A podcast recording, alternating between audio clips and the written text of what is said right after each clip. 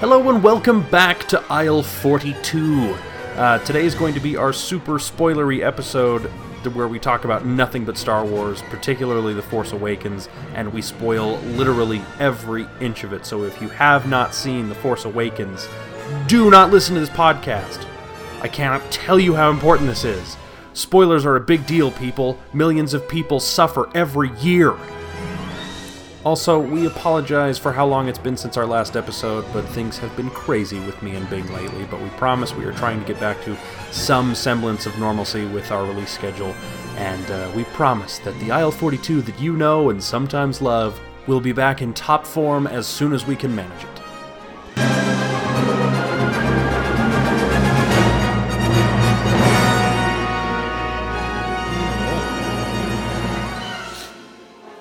December twenty-first, first day of winter. Yeah. That can't be right. Oh, yeah. It's been winter for like three years. Yeah, I know. Uh, big movie came out a few days ago. Yes. We've both seen it. Yep. Alvin and the Chipmunks three. I never thought it would happen. But it did. And, and man. Blew our collective minds. Renewed my faith in Hollywood. Yeah. Whoa, microphone took a dive there. Hello. Hello. Where's my like radio host wacky noises? Yeah. Oh, hold on, I've got one. I totally forgot I Whoa, microphone took a dive there. Hello. Whoopsie, hello. Hello. I was looking for a morning zoo soundboard. Yeah. That's the best I could find. That's horrible. Yeah. Um This this pod is definitely going to be jam-packed with spoilers. So if you haven't seen The Force Awakens, shut it off. Shut it off. Ooh. Please. We're not responsible for any spoilers. But, um, so you did the marathon in the theater. Yeah, I did. And? Because um, I did one at home. I got through the prequels and it, and it was death. I hated them. Yeah. Hated. I think you and I came to the same conclusion. You texted me and said pretty much the exact same thing I was going to say on this, was that this just convinced me that I never need to see the prequels again. You don't need it. Ever. Yeah, I'm omitting them from my life. Mm-hmm. I'll take some canon, you know, the basic uh, narrative of how the Republic fell to the Empire. I, mm-hmm. You know, I'll, I'll keep that in my back pocket. I like Palpatine all right, mm-hmm. but I don't like Senator Palpatine. The prequels just feel like a, a halfway decent first draft at totally. What I really wanted yeah, it to be. Yeah, yeah. And I like the story of Anakin as told by Ben Kenobi to, to mm-hmm. Luke. That's what I'm going to think of. This badass starfighter pilot who mm-hmm. uh, turned to the dark side. And we don't exactly know why. Maybe it had something to do with Luke's mom, Padme. Who knows? Mm-hmm.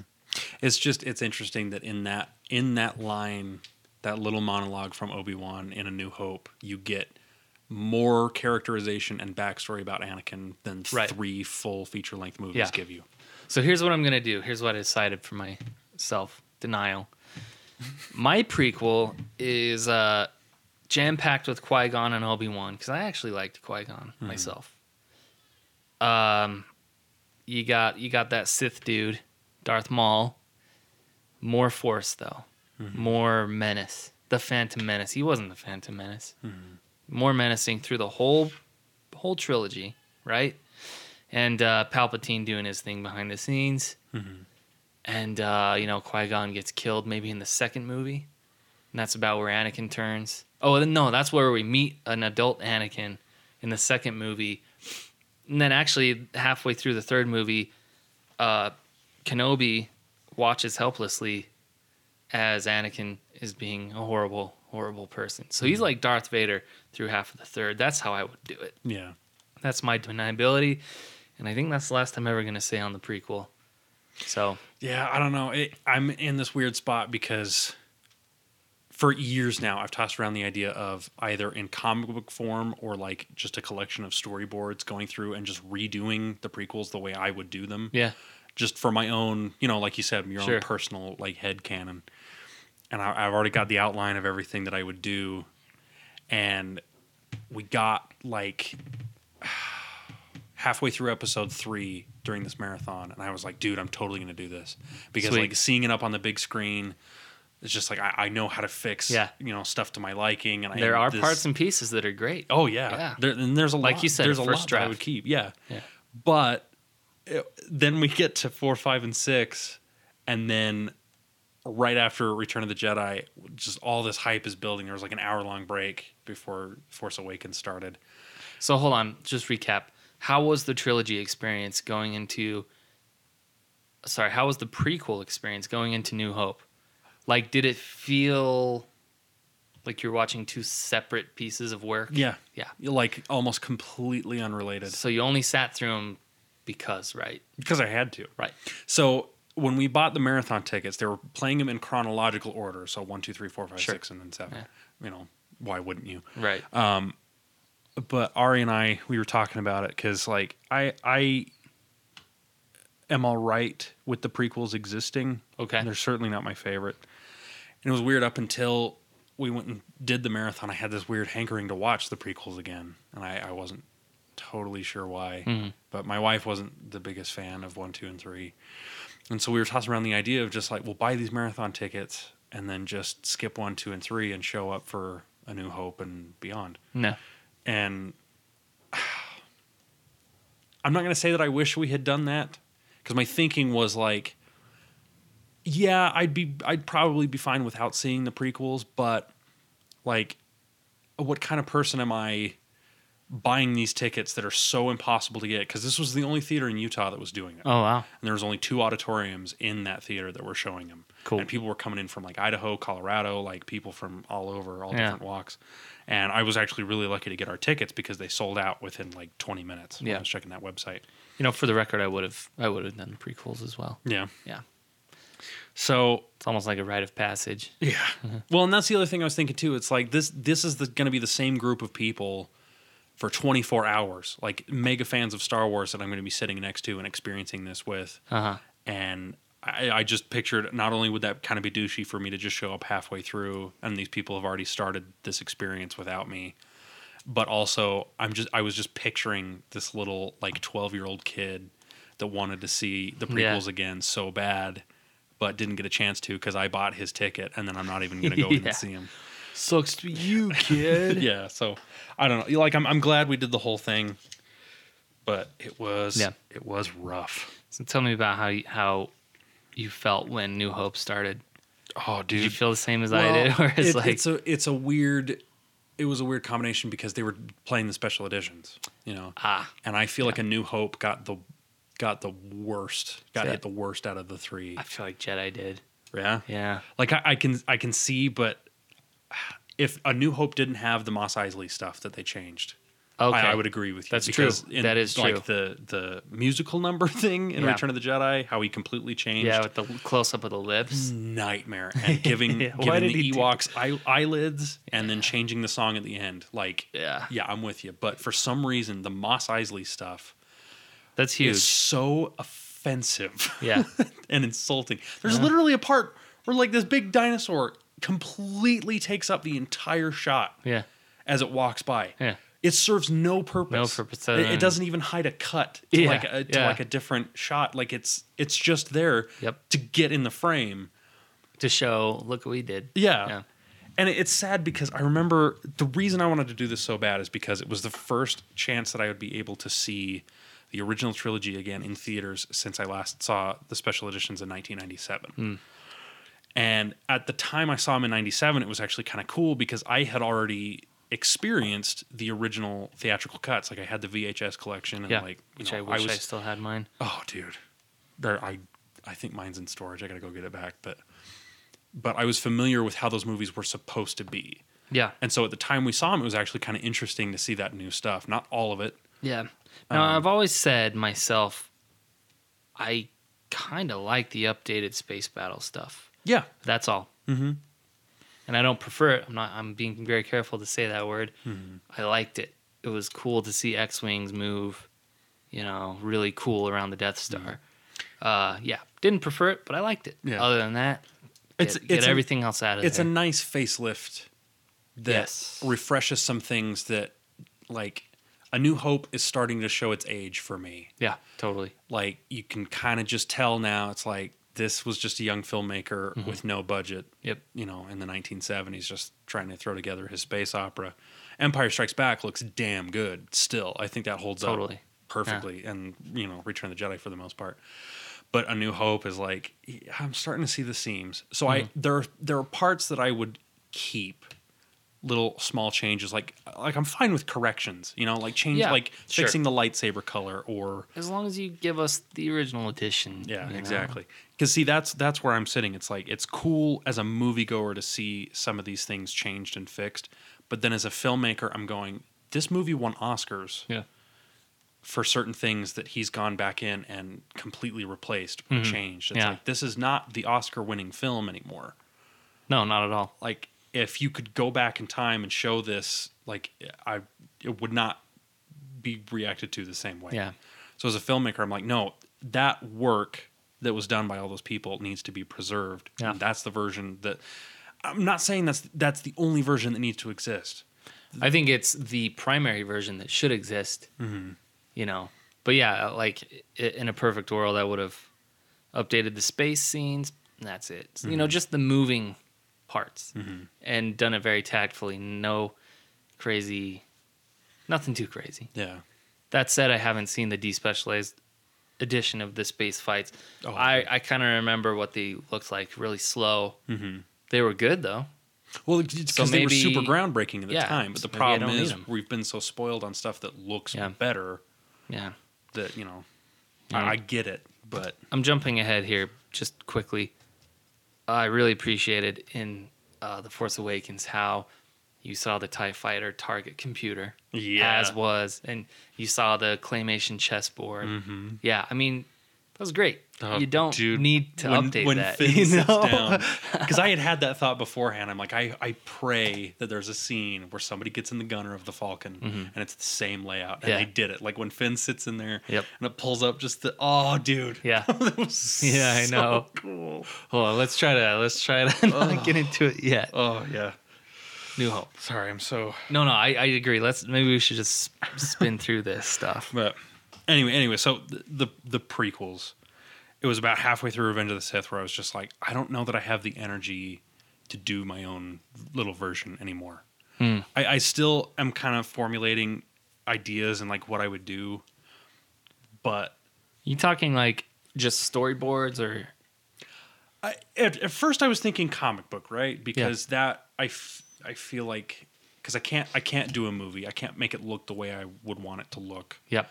And I, you know, I can't put in the music. I can't, you know, sound yeah. effects, all the stuff that makes a Star Wars movie a Star Wars movie. Right. But then I was thinking, if I just did a storyboard, you know, like a little more detailed, that was just essentially a comic book of the movie, but yeah. more movie than comic book. I feel like that would be a little bit better. But right. the the problem is just that there's so many things in the prequels that are just fundamentally flawed that you yeah. see all these people trying to do their, their fan edits, you know, where they take out as much of Jar Jar as possible, where yeah. they take out a bunch of Anakin's lines, yeah, you know, and they, they mix, mix some scenes around or, you know, combine films yeah. or whatever. And I saw the I saw the one online that was like the three and a half hour cut of, of all, all the three? prequels just mashed into one. It starts with the Darth Maul duel. Ooh. It ignores the majority of episode one. That's funny. And I was just like, it, it's cool to see how Star Wars influences people to make their own stuff. Yep. And for me as well, like Star Wars is the number one reason that I wanted to become a filmmaker myself. Oh, cool. Didn't know that. And so it, it's cool to see how it inspires other people. But the, the problem is that there will always be those underlying things that can't be changed yeah. in an edit. Like, I never would have... like. So in my version of episode one, Anakin's fifteen years old. Yep. Right? He's already there, and he's not a whiny kid. He has fun. He's not... One of the biggest problems with Anakin Skywalker is that he's a bad egg from the beginning. Yes. You know, it's like, you, you don't understand why he has friends, why he has mentors, why he's trained to be a Jedi. You don't understand any of that because he's an asshole yeah. from the beginning. Yeah. And, and then that makes his fall to the dark side, like, there's no tension there because you, you always know it's coming because yeah. he's constantly reminding you that he's a I killed jerk. Them. Yeah. I killed them all. the children. And the children, too. Yeah. But, so you have to make him a likable character, and I don't blame Hayden Christensen for that either. I He's a halfway decent actor, and if he had had better material and a better director... he could have been just fine in that role. I'm not saying he would have been yeah. the best, but I think he would have been just fine. Yeah. Actually, you know what? Um, there was a scene, I think it was in Revenge of the Sith, where I really felt his anger mm-hmm. and his internal conflict. I mean, I, I think he had the chops. He just didn't have the direction, which I think is what you mm-hmm. were saying. Um, and and I, you know, aesthetically, I hated that. I hated how he looked in Attack of the Clones. Mm-hmm. But I, I liked the way he looked in, in Revenge with the long hair and stuff. It made sense. Yeah, he looked I think, all right. I think he wore both styles well. Sure. And yeah. I think I think they did a good job just through his hair of aging him. Totally. In a way that hadn't happened in real life. Yeah. I thought that was okay. What scene are you talking about that you... You know, I can't remember. Um, ugh, those were hard for me to get through. It was a dialogue scene. Oh, it's not fair. Well, I should be. He was mm-hmm. kind of being a little whiny baby, but mm-hmm. I think it was when he was talking to Padme about why he should be able to save his mom. So that was Attack of the Clones then, right? Was it Clones? Dang, I can't remember. 'Cause there's... um, I swear he had, I swear he had long hair. But either way, whatever it was, it was a pretty heavy subject matter, hmm. and uh, it was just his delivery was very emotional and very like he was damaged goods. Mm-hmm. I was like, whoa, this this dude is damaged. I don't know about this, you know. And it would have been great if Padme got freaked instead of, you know, coming to him and stuff. Right. There's there's a scene in Revenge of the Sith that is not only the best scene of all the prequels, uh-huh. but I think it's one of the best scenes in Star Wars ever. Okay. It's the scene in Revenge of the Sith that has no dialogue. It's just John Williams, and it doesn't sound like John Williams at all. It's a really haunting score, and it's when Anakin is in the Jedi Temple alone, and Mace Windu is about to go arrest Palpatine, mm-hmm. and Anakin is just like, you can tell he's struggling. You know yep. all the things he's like struggling with and thinking about, and he just kind of breaks down, and then across the city, Padme is yep. in her apartment going through the same thing. Yeah. And it just shows both of them, no dialogue. Like it, it was beautiful because that scene, letting the actors just like put the emotion on their faces, mm-hmm. letting them handle the scene, said everything that needed to be said. Yeah. And like that was what that was one of the instances where the overload of it being C G gave it kind of a surreal feeling that actually worked for the scene in a way yeah. that it doesn't in like any other scene in the prequels. Yeah. You know, as you're talking, I'm just thinking about what you're saying and stuff like that. I have a new baby around here. Uh, he's yeah. Do we need to do we need to kind of explain this that like we both have been in a really weird place lately, and that's why the pods have been very sparse. Probably, yeah. Let's. We've been in a really, really weird place lately, and mm. that's why the pods are sparse. There you go. Yeah, had a new baby, and that's what's going on on my end. So, well, on top of that, you work your ass off all the time anyway. Plus, it's Christmas. Yeah, and that is yeah. Christmas is pretty hectic. Yeah. Um. Okay, Lord of the Rings. I love Lord of the Rings. I mean, I love the whole Tolkien world. Mm-hmm. When they're explaining like how the ring came to be and like the wars of of the past and stuff, you know, they basically cut together all this action over narration, you know. Mm-hmm. I, I think it would be cool to see like a fan edit, just, just a like very a narration. concise narration set to all the best scenes from the prequels, you know. Mm-hmm. I don't know, it might get old. So like a thirty-minute trailer? Yeah, something like that. Yeah, yeah. I can see that. Here's what happened while you were away. There's a guy that edited, that took each prequel and edited it down to like thirty minutes and made it a silent film.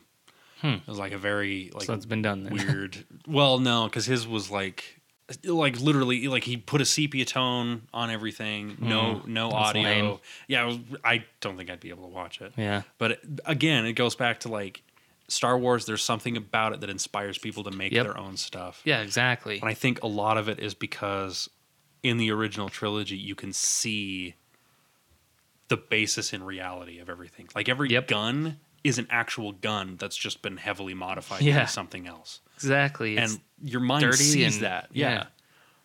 yeah. so yeah, it's so cool. And like, yeah, so prequels, uh, don't need them, especially with what they've done in Force Awakens. But You know, that said, the overall mythology is still good. Mm-hmm. And some of the actors are even good, in my opinion. And some, a lot of the visuals are good. Mm-hmm. That's all. Well, Ewan McGregor was amazing. Yeah. Like, given what he had to work with, he was amazing. Yeah. And he was the best part of the prequels. And there's there's rumors that they're thinking of doing an Obi-Wan Kenobi standalone film. Really cool. That would take place between three and four. And they're thinking of getting Ewan McGregor back. And I think that would be the coolest thing in the world. Oh, I do too. Because if you could get him back and get him some good writing and a good director. Well, yeah, the dialogue was just pure crap. Yeah. So oh. what can you do with that? But yeah, that's cool. And, you know, moving on from the prequels to New Hope was awesome. Hmm. You know, I, I used to not like New Hope all that much, but uh, I don't dislike it, but it, it's cool. I mean, hmm. it's classic, you know? I mean, my favorite thing, you can't, the attack, the siege on the Death Star, you just, you can't get better than that. That's mm-hmm. so cool. Um, especially with, what's his name? Pork? Porkins. Porkins. yeah, Porkins. Uh, Poor Porkins. Yeah. Yeah, but I mean, Empire was just, it blew my mind.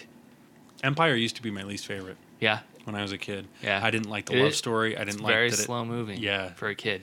See, but as an adult, like it's it's really fast. Mm-hmm. It's like you go straight from like Battle of Hoth right yeah. out of the gate, crazy, and then yeah. running away from the Empire, Han and Leia, and then yep. the asteroid field, and yeah. then Luke's training, and then dude, yeah, I used to one get, thing after another. I used to get bored with Luke's training. Mm-hmm. I remember that. Yeah. Now I think it's awesome. Oh yeah, well, because it means something. And by the way, like Yoda has, Yoda is Yoda in Empire. Mm-hmm. I don't know who the guy is in the prequels. They're different. Yeah, it's completely... Like, I loved... I actually did love the Yoda from mm-hmm. Empire. He's wacky and annoying and wise. You know what mm. I mean? All the all the things. Well, just his, his very existence teaches you a lesson. Yeah, totally. About the Force, like... Yeah. And the prequels just completely take that away. Yeah. Like, the whole the whole magic of Yoda in Empire was that somebody so small could do things that crazy. He didn't need a lightsaber. Yep. You know, he, he wasn't a knight. He yeah. was this, he was like a monk. Yeah. You know, this wise old monk that always, you know, it's like yeah. he's the Mister Miyagi of Star Wars. Right. Asking you to do crazy things, but they actually have, yeah. you know, good results. And then you go back to the prequels, and both Yoda and the Emperor suffer yeah. from the same problem. Where it's just like they gave him a lightsaber and just made him the same as everybody else. Yeah, totally. It, this does nothing for me. Lightsaber and, porn. Oh, dude. And like when Luke bonked his head on the hut. Mm-hmm. Like, that little bit of action said so much about what was really going on or what mm-hmm. was trying to be told. Mm-hmm. You know? Luke was so impatient, just wanted it. Bam! Knocks his head. It's that, so annoying. It's that tiny thing that you won't see in the prequels. Totally. Because none of it was real. It was all green screen. Yeah. You know, it was all, oh, imagine everything. Well, it's like, actors need something to work off of. Yeah. You know, and Mark Hamill was great at working off of his environment and totally. you know, bump, yeah. bunking his head on his thing. It doesn't seem like that big of a deal, but That's it's like huge. We've all done that. Yeah, we know yeah. how that feels. That instantly becomes relatable. That yep. puts us in that environment. Yeah, and yeah, totally. Yeah, it works. Brilliant. I hate that word, but it is brilliant. Yeah, I don't hate that word. I just feel like a douche when I say it. I don't. I like when other people say brilliant, but I don't think I'm allowed. Um, I'm, I'm from you know Kearns. I'm a poor kid. Uh, yeah, yeah, Porkins. So, Jedi. Jedi was thoroughly enjoyable for me. What about you mm-hmm. in the theater by that time? Six movies down, were you still like, was it a refresher? Empire was definitely the high note before we got to Force Awakens. Sure. And as a kid, Return of the Jedi was my favorite yep. and gave me my love of endings. Well, speeders are and, pretty cool. Oh, dude, the speeder bike chase was awesome. Yeah. I love the... I love the Jabba the Hutt stuff at the beginning. Whoever did that sound. Well, yeah, yeah, exactly. Mm-hmm. Why? Oh, jeez. Yeah. And then the the space battle at the end. Yeah. Just, oh. I know. But this time around, I, I finally was able to see, I think, one hundred percent why most people consider Jedi to be the weakest of the three mm, really? The original. Yeah, just there's something about it that just feels kind of just feels kind of lazy. Yeah. And we were talking about it a little bit in the car on the way over here that Han Solo just didn't really have much to do.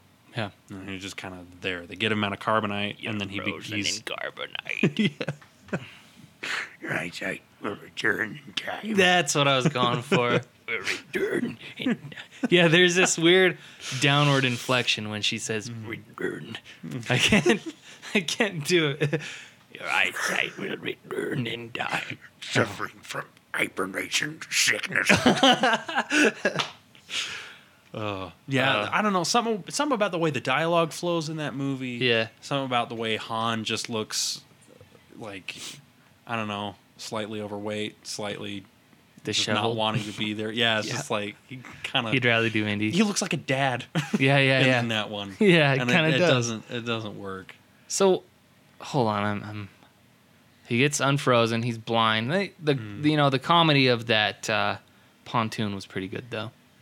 I thought, mm. you know, it was classic Han Solo slash Harrison Ford mm-hmm. knocking poor Boba Fett over. Uh, but what did he do after that? Like, I guess he volunteered to go down to Endor. Mm-hmm. So he, he flies the shuttle past oh, yeah. past the fleet and gets on Endor, and then he just seems uncharacteristically pissed off in that movie. Because you remember when he's going to the bunker and he's like ordering everybody around and he's like, you know, setting the charges. Charges, quick, quick. Yeah. It's just like, dude. Yeah. I, this just doesn't feel like Han. Yeah, I didn't like, think about that, he, actually. He'd be more casual about it, just like, yeah, you know, more more suave. And he just seems like you woke him up from a nap. Yeah. Maybe that's why I say he's... I wouldn't want to wake Han Solo up from a nap. Oh, yeah. I think he'd be like my dad. Maybe that's why I think he feels like a dad. In that yeah. Because he just seems like he just got woken up or yeah. something. You know, what's funny is old, older Harrison Ford reminds me of my dad. Yeah. Getting to the Kylo Ren stuff a little mm-hmm. later. That's a whole thing. Mm-hmm. Um, but yeah, I mean, I just... The Ewoks, man. Like, their only saving grace is that they're puppets. Mm. And that they not only... like I don't know. I guess they helped take out their, the uh, Empire, the Imperial troops. But they took out the rebels, too. I mm-hmm. mean, they handled them easily, too. So it's not like, I don't know. See, I, I don't think I have the same problem with the Ewoks that a lot of people have. Like, it never bugged me that they took out the Empire yeah. as well as they did. Because it was just like, I, I don't understand why people gripe about that so hard, but nobody has a problem with hobbits throwing rocks to kill orcs. Yeah, like, that's I don't, true. I actually I don't, always hated that myself. Like, well, I just... I don't know. I know what you mean, it, though. It makes sense to me because the whole... It was kind of like a Yoda-esque lesson where this primitive tribe... You know, we've seen it in a ton of different movies where they were able to take yeah. out the more technical, uh, technologically advanced people. Yeah. You know, through their cuteness. You know, whatever. Sure. But, but what does bug me is that you start out with A New Hope, and it doesn't feel like a kid's movie, but it, you can tell it needs to grow up. And uh-huh. then in Empire, it seriously grows up. Yeah. And some dark stuff happens in that movie, and the bad guys win at the end. And which is the best saber scene, in yeah, my opinion. Yeah. And it totally screws over the heroes, and then you get to Jedi, and this is supposed to be the culmination of everything. And it's it's Ewoks. Yep. And I agree that like it probably would have been better if it had happened on like Chewbacca's home planet, especially in the context of the prequels, where that's kind of where the Empire starts, mm-hmm. is with this battle on Kashyyyk. Wouldn't that be cool if that's how it ended? Yeah. You know, with them... getting their revenge or whatever. Yeah. But I do feel like as cutesy as the Ewoks are in Return of the Jedi, the stuff that's going on between Luke and Vader and the Emperor makes up for it. Totally. Because that all feels great. Yeah, yeah, yeah. You know, the culmination of the light side versus dark side, yep. you know, that. And do you know I've never seen the no version? Oh, good. Yeah, I've never Don't. seen it. Because that's what they played in the theater and it like, oh, really? So they played the two thousand four Blu-ray mm-hmm. version? That sucks. Yeah. So, no. Actually, and as long as we're talking about shitty presentation of things, uh, it was Megaplex. Okay. And, dude, it was a shit show. Really? They did a terrible job. The only good part about it was that I was seeing Star Wars in the theater again. That wow. was it. But they were huh. literally playing the iTunes files off of a computer. No way. Yeah. So it's like no real, this isn't like the, the digital... You know, like whatever equivalent that they... That's really it's, lame. Yeah, it's literally like in between, you could see him open up a folder, just double click this M P four and... An okay, M P four. Here's Star- yeah, it's like, if you guys are going to do Couldn't even do that, an M L V? Yeah, just get the despecial... Like, oh, man. Yeah. But apparently they had Disney reps that were like there overseeing oh, everything to make mm. sure that it went the way it was supposed to go. But yeah, and then like... They they were like, oh, yeah, trivia and games in between each movie. And the hardest question was... Who played R two D two? Hmm. The other questions were, where did Obi-Wan tell Luke to go in Empire Strikes Back? Who called Han? Dagobah. Yeah, who called Han a scruffy nerf herder? Leia. And all of these are are presented by that lady that does the stupid Megaplex pre-show that Ugh. everyone absolutely despises. Yeah. It's like, you do realize that everyone here paid sixty dollars to watch Star Wars films for twenty-six hours straight, yeah. right?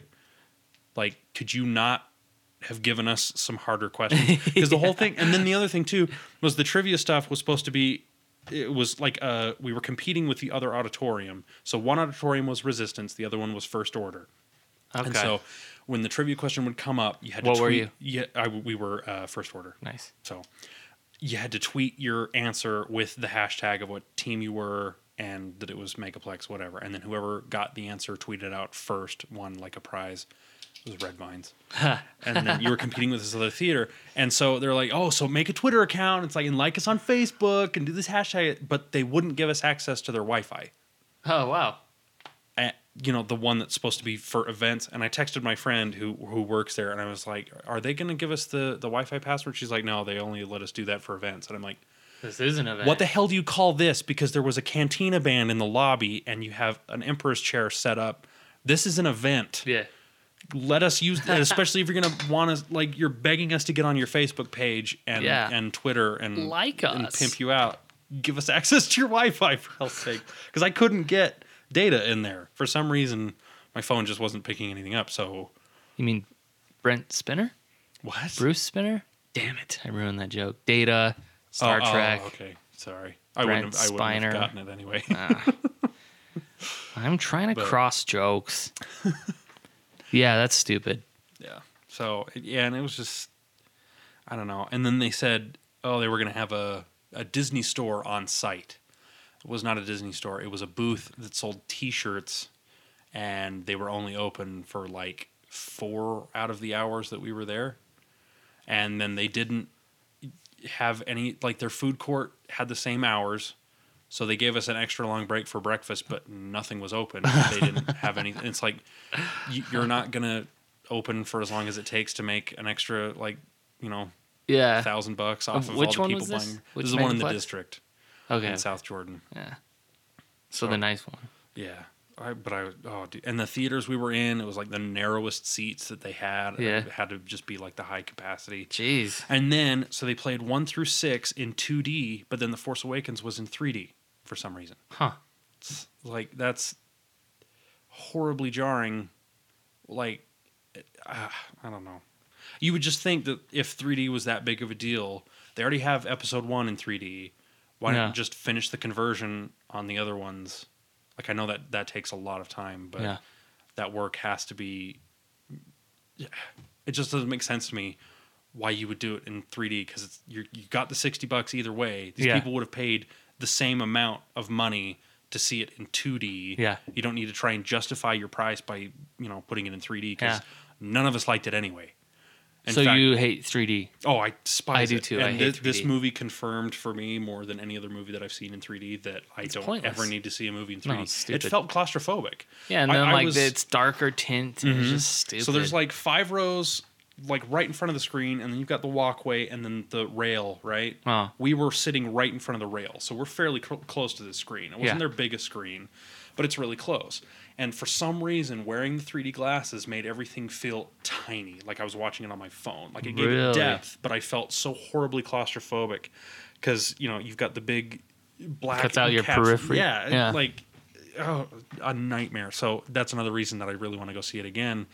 Because I want to actually be able to see the movie, yeah, and not gimmicky. Like, yeah, I hate. Uh, I no part of it. The only part of it that looked, that made me think, "Hey, I'm glad I'm seeing this part in three D." Was the very final shot with that panoramic shot around the cliff, where it's Rey and Luke and they're standing on the oh, on yeah. top, and it just pans. That was the only thing, because like the depth looked awesome and the way it was moving, it was like that felt cool. Yeah, no other part. Yeah, I, it's so stupid, and just why I fundamentally hate three D is you're there to watch a movie, mm-hmm. and paintings aren't three D. Mm-hmm. It's like, this is the moving picture, a motion picture, perhaps. Mm-hmm. You, you, you know, it's just, it's not real. Mm-hmm. In fact, I'm more immersed in a movie when I can see it with my periphery and, like, mm-hmm. all the colors. and those stupid three D glasses just take me out completely. You know what movie needed to be in three D? Huh. Captain E O. Never heard of it. And Honey, I Shrunk the Audience. Because those are theme park attractions that deserve to have the hokey. You never saw Captain E O? No. Oh, dude, it was that Michael Jackson movie. I never saw it. Oh, dude, with the Muppets. And the one where he diddles little kids. Uh. So, three D sucks. But, yeah. I mean, you still got a sense for the movie, right? Oh, yeah, for sure. Like I got I, this for you, by the way. Oh, thanks, man. Yeah, no, I... But when I remember the movie, like when I think back on it, I don't remember the three D parts. I just remember the movie. And it didn't add anything that was substantial enough for me to remember. You know, yeah, again, know except for would. except for that last part. Yeah, but that was just a fluke. A fluke Skywalker. I knew it was coming. So... Well, when sometimes I sometimes it made me almost want to puke. Oh, Skywalker, huh? That was terrible. I'm but, it was fantastic.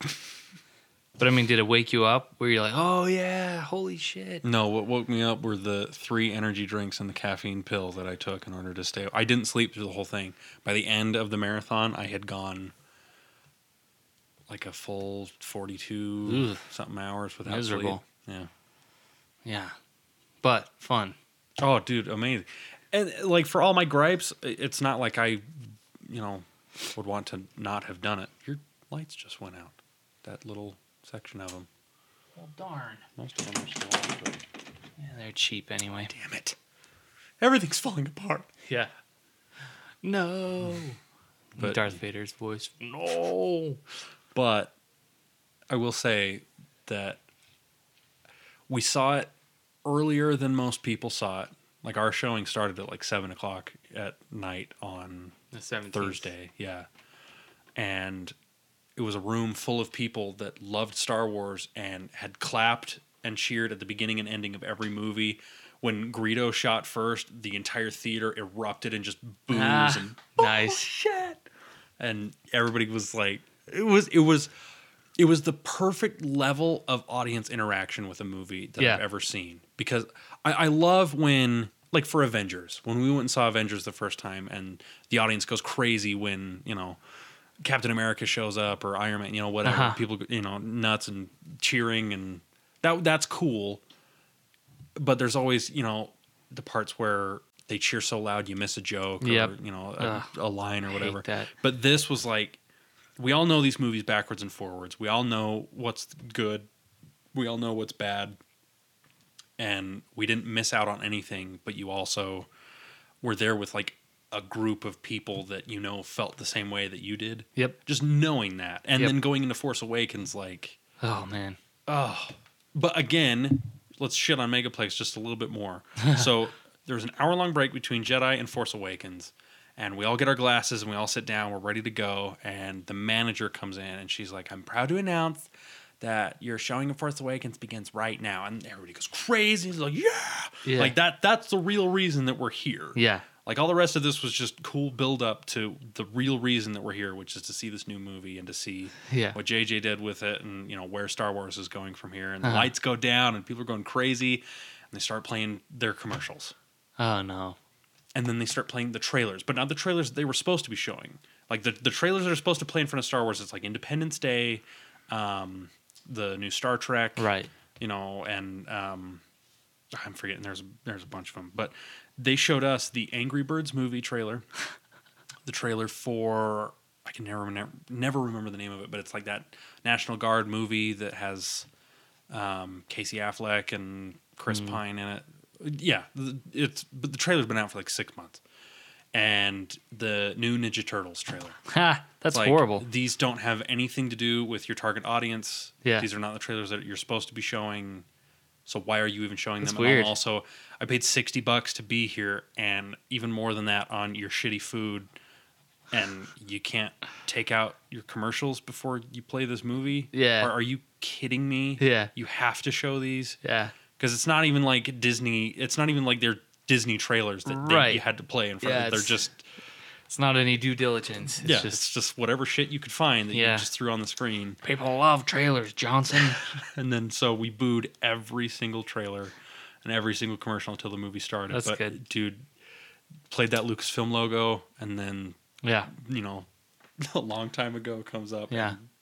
I've never seen a theater lose their shit like yeah. that, like they did with this movie, and it was unbelievable. That's awesome. Unreal. And I'm not ashamed to say I cried through most of these movies. Oh, no way. Not the prequels, but dude, A New Hope, as soon as that, that opening crawl started and I see those words again, I yeah. just, I lost it. And then when Luke fires the last shot, you know, into the Death Star, and when Han shows up at the end, yeah, and then Empire Strikes Back, when Luke gets his new hand, and they're just looking out the window, yeah, yeah, Return yeah. of the Jedi. Return of the Jedi hit me the hardest because as a kid, I've said this before in so many places, but I'm going to say it again. As a kid, when I would watch Return of the Jedi, I would get choked up at the end.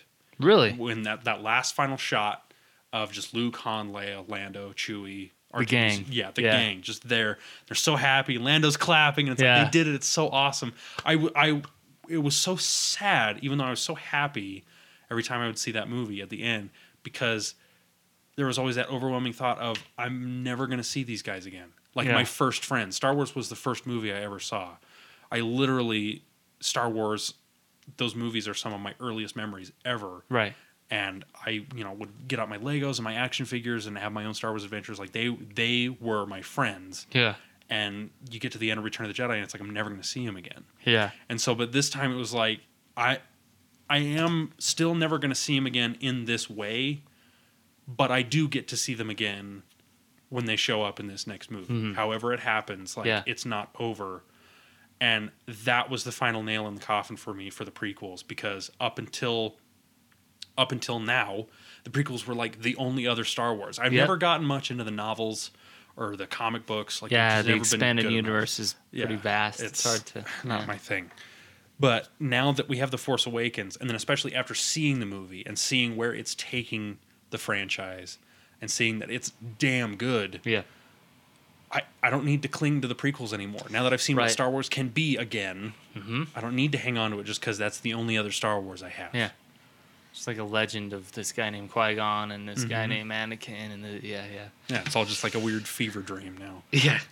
All right. Brass tacks. What did you think? That opening shot gave me chills.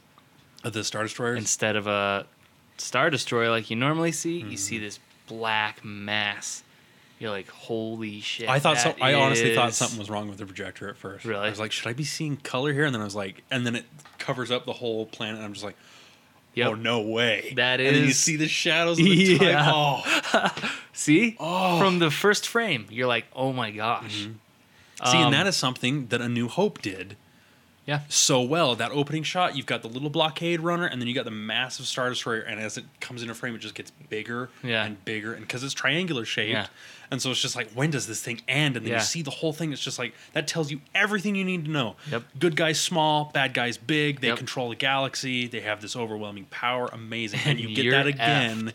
with Force Awakens. It's mm-hmm. like they're casting a shadow over everything. Right.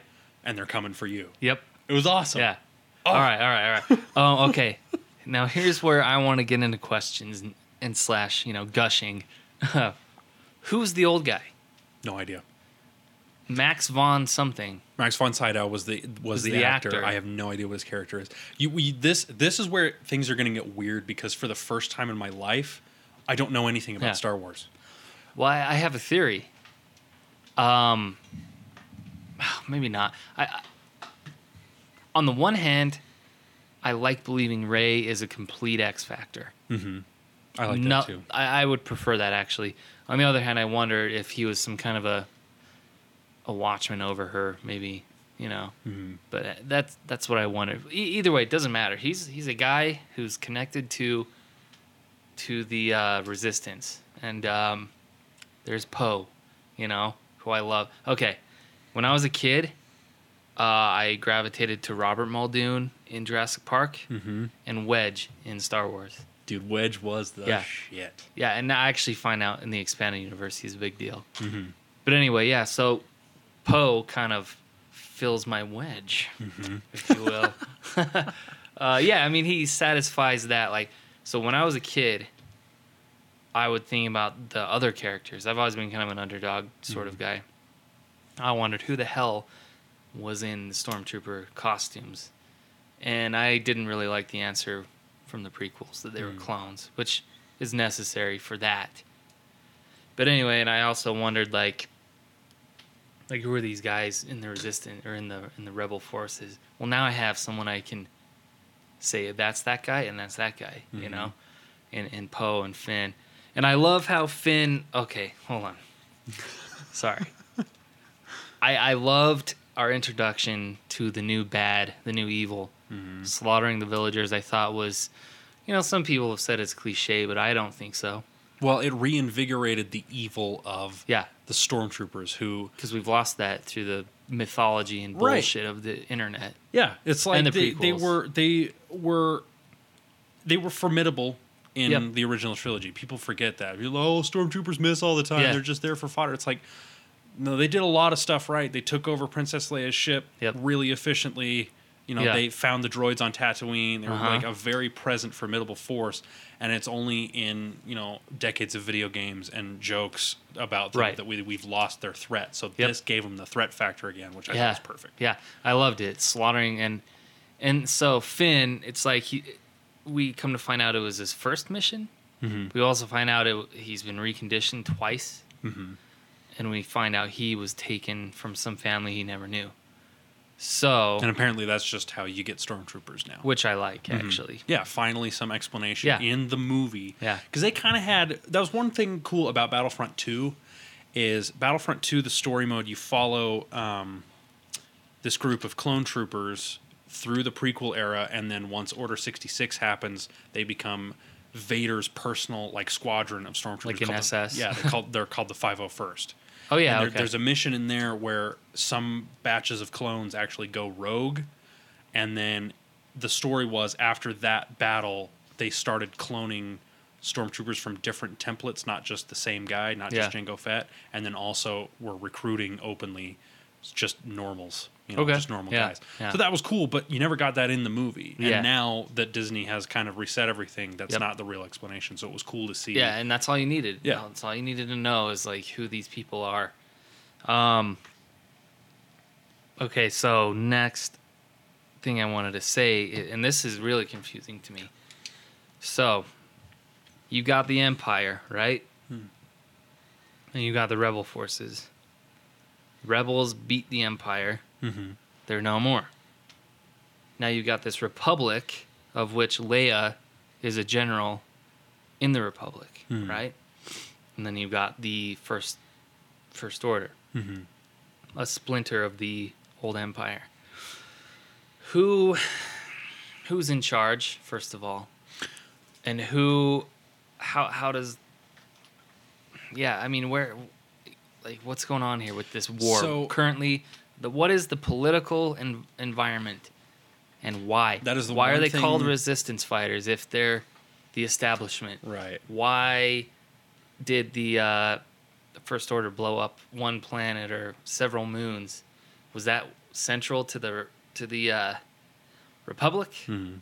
And what happens now is suddenly...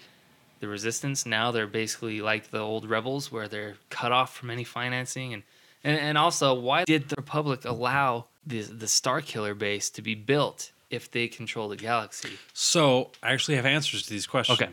But my theory is there is no control. I think it's like a a weird trench like World War One trench war trench warfare situation. A vacuum of power. That's what I settled on. Uh, not continue. Not quite. But this is this may be aside from being rushed, because I did feel like the movie felt pretty rushed, my only other complaint is that The Force Awakens got me to care about the, the politics of this galaxy again. Yeah, which is ironic as hell. Yeah, but it was kind of necessary because in it the original necessary. trilogy, you just knew what was up. Evil Empire, rebels. That's mm-hmm. it. Yep. You know what that is. Empire's but, overwhelming and killing people yeah. and yeah. But now that the Empire has been dissolved, things get a little more complicated and they don't touch on that in the movie at all. Yeah. So how things work now is there's a new Republic, yes. There's a couple things that are different though. The capital is no longer Coruscant. That's no longer like the hub of all this activity. Okay. How it works now is whoever gets elected chancellor, the capital moves to their home planet. Okay. Because because of the Death Star and because you could blow up an entire planet with it, they realized if anyone were to take out Coruscant, that's it. Yeah. Then it creates that vacuum, and that just allows something like the Empire to come in and, you know, come back. Huh. So that's why it constantly moves, because you can only take out so many planets before you're not in charge of anything anymore. Yeah, yeah. So the the Republic is in charge. The Resistance is actually a subsection of the Republic that Princess Leia helped set up. Turns out Princess Leia doesn't have much pull in galactic politics anymore, because there have been like smear campaigns, all oh, this stuff. She doesn't pull much weight anymore. So where are you getting all this from? This is in... So, when I was a kid, I was a huge fan of, like, the big Dorling Kindersley guides that, like, you know, Ultimate Star Wars, and just put in, like, every prop, every weapon, every side character, and mm-hmm. gave them all their stories, and, like, this person came from this place, this is what this button does on this thing. It's, like, I obsessed over those. Okay. And they have a, they have a new one for Force Awakens, and I'm gonna I'm gonna buy it probably tonight. Um, but there there's... a couple pages in there that go over the state of the government of the galaxy okay. right now. Okay. Stuff that I think was originally in the movie, because there was like thirty-five minutes of stuff that had to be cut out to get it down to like a Damn, two and a half hour time. Yeah. And as much as I feel like a director's cut or like an extended edition would kind of not be Star Wars-y, I hope that stuff is on the D V D, even if it's just deleted scenes, so that I can yeah. See, though, kind of fill in the blanks. After Tolkien... in Lord of the Rings, I am a huge advocate mm-hmm. of director's cuts for, for several reasons. I get you got Lord of the Rings stuff, which benefits. Mm-hmm. You've got a movie that was horrible in the theaters that Ridley Scott did. Uh, it's behind me. I can't remember the name. Prometheus, Blade Runner. No, no, no, no. It was a it was a Crusade movie. Oh, um, Alexander. No, no but that's that one of him. them. Okay, that's one of them though. Alexander, there are several cuts, and the last mm. one is actually good. Yeah. Yeah, real good. But this one has Orlando Bloom in it. Oh, that's... Uh, yeah, it's a crusade story. Yeah, Orlando I got nothing. Bloom. Yeah, he goes down to the to the Mideast or whatever. Really terrible theater theatrical cut. Mm-hmm. Excellent director's cut. It's actually one of the best movies I've seen. Funny, I can't think of it right now. Well, Blade Runner is an example of that too. Okay, there the you studio go. Min- yeah. But, and I agree with you. But it's not I'm universal. Totally on your side. Yeah. But you know, another movie that a director's cut made it worse. Well, honestly, Dumb and Dumber. A New Hope. A New Hope. Yeah. yeah. I mean, he goes back and he does everything he wanted That's to true. do in the first place, and it's like you got to have people that say no. I'm not saying it works all the time. Right. So that's I don't know. You got to have talent around you. Mm-hmm. Um. The point is, it's been done, and it's done been done successfully, and I feel right. like this would be an exception to yeah. the rule of, yes, please give us more. Well, and you know the other thing? Huh. It's Star Wars. Even yeah. if they don't release a director's cut, if those deleted scenes are made available, there's going to be a fan edit of that version up within the first twenty-four hours the Blu-ray's available. This is true.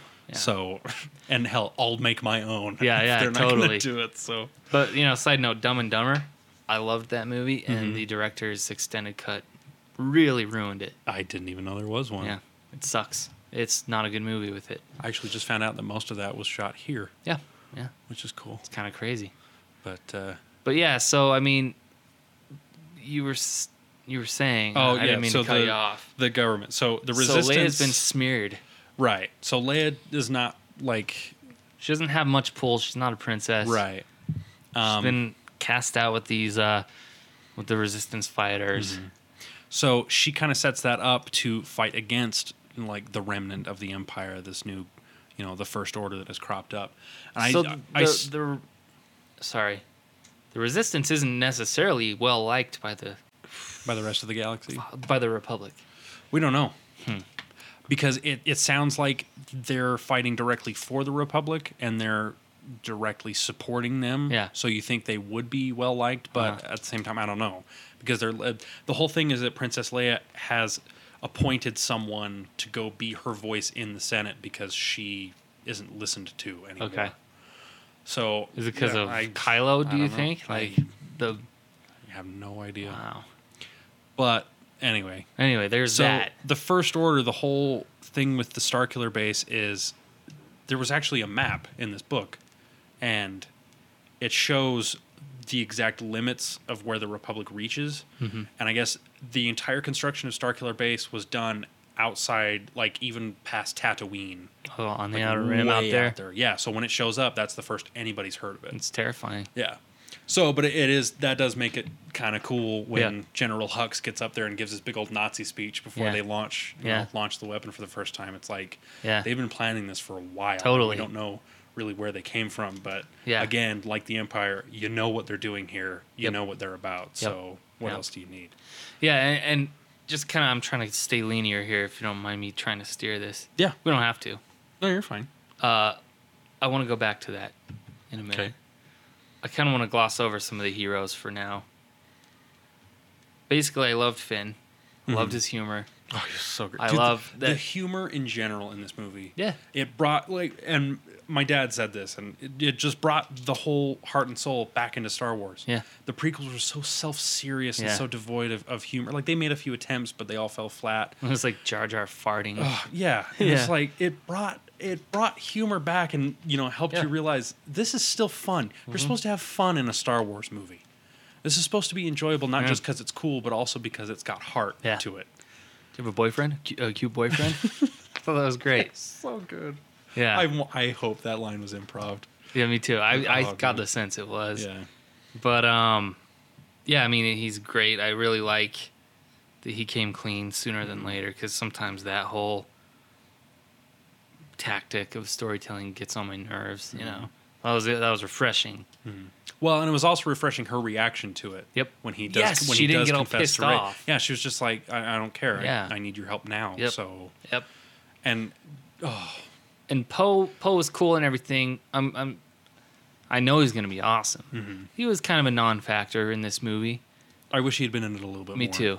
But Rey, oh, O M G, she stole my heart. First of all, she's hot. Yeah.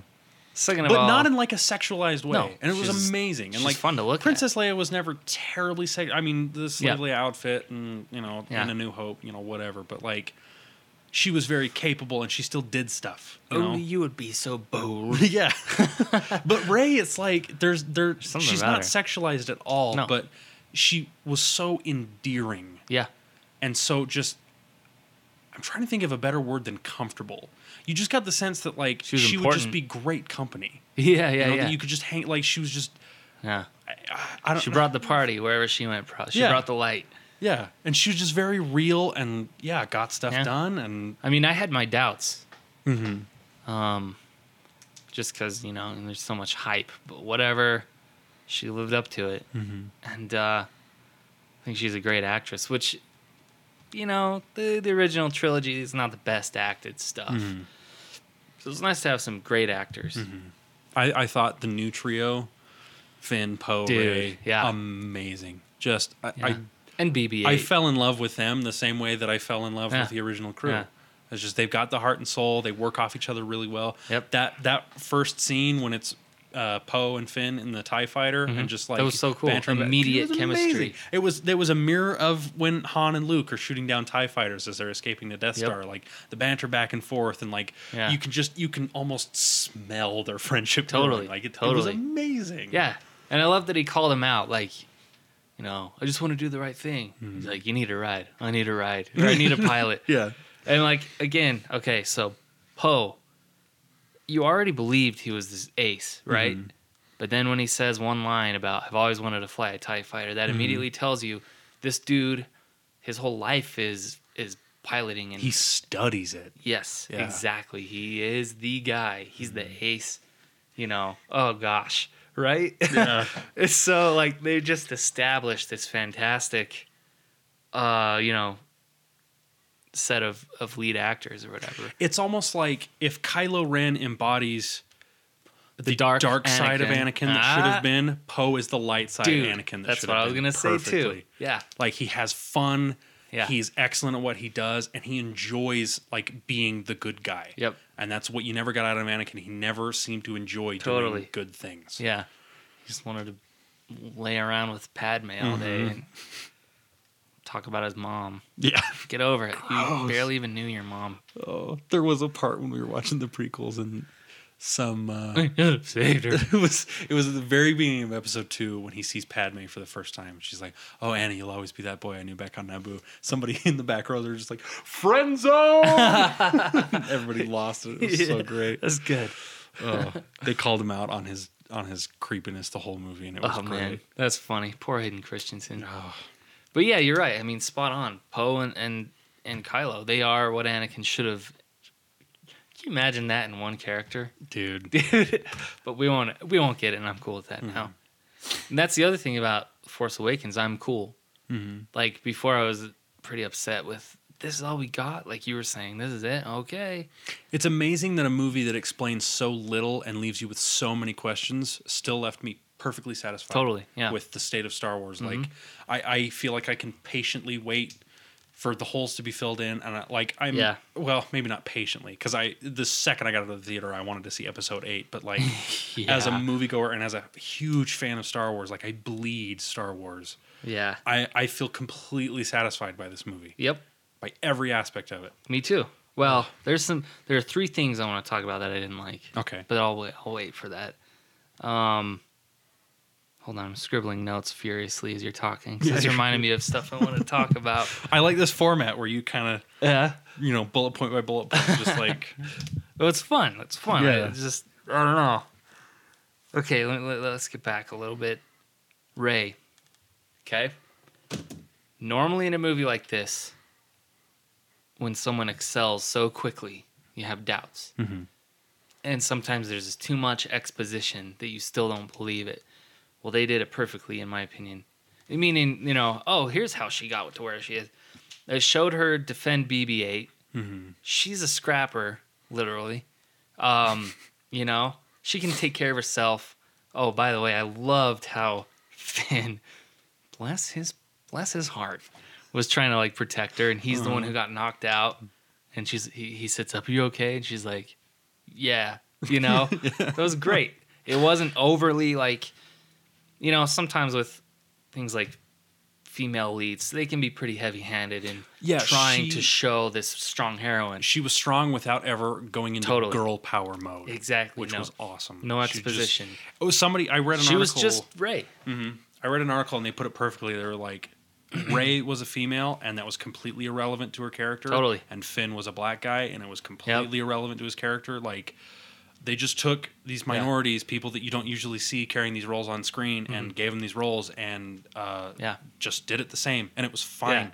And, it and worked perfectly. Totally. And and you know, I know you don't you don't like Game of Thrones per se, but one time, you know, George R. R. Martin was famously asked, "How do you write women characters so well?" Mm-hmm. And he's like, "Well, I see them as people, you know." Mm-hmm. And that's exactly I what I think they did in this uh, this movie. She was so exciting to me. Mm. Um, she kicked ass, believably kicked ass mm-hmm. with her bow staff.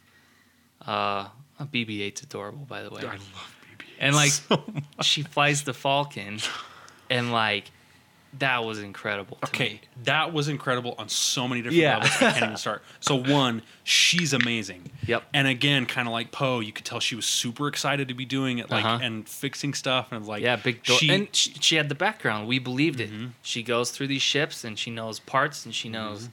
mechanics. You believe it mm-hmm. immediately out of the gate. Sorry. Yeah, and she believably like understood that this was a hunk of junk yep. that needed a lot of love uh-huh. in order to run properly. Yep. So not only was that cool, but it was amazing that in her flying it, it added depth to her character, but it also added depth to Han and Chewie's character yes.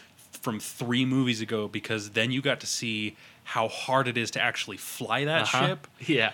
Because you, you only ever saw Han and Chewie doing yeah. it, like, and doing it perfectly because they've yeah. done it for years. Yeah. And then you see Lando and whatever, you know, yeah. fish face guy. Yeah, fish face guy.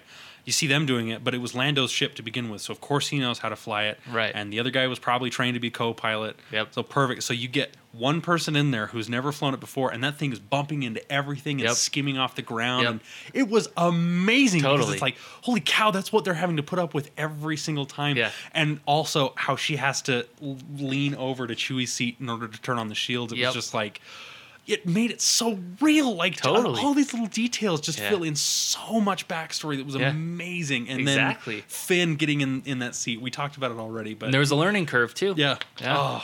Oh, Oh, man. But the best, the best is oh, when gosh. his gun gets stuck. Yeah. And she's got to kill the engines and just flip it over so yep. he perfectly lines up. And, yeah. Oh! I know. And, and like...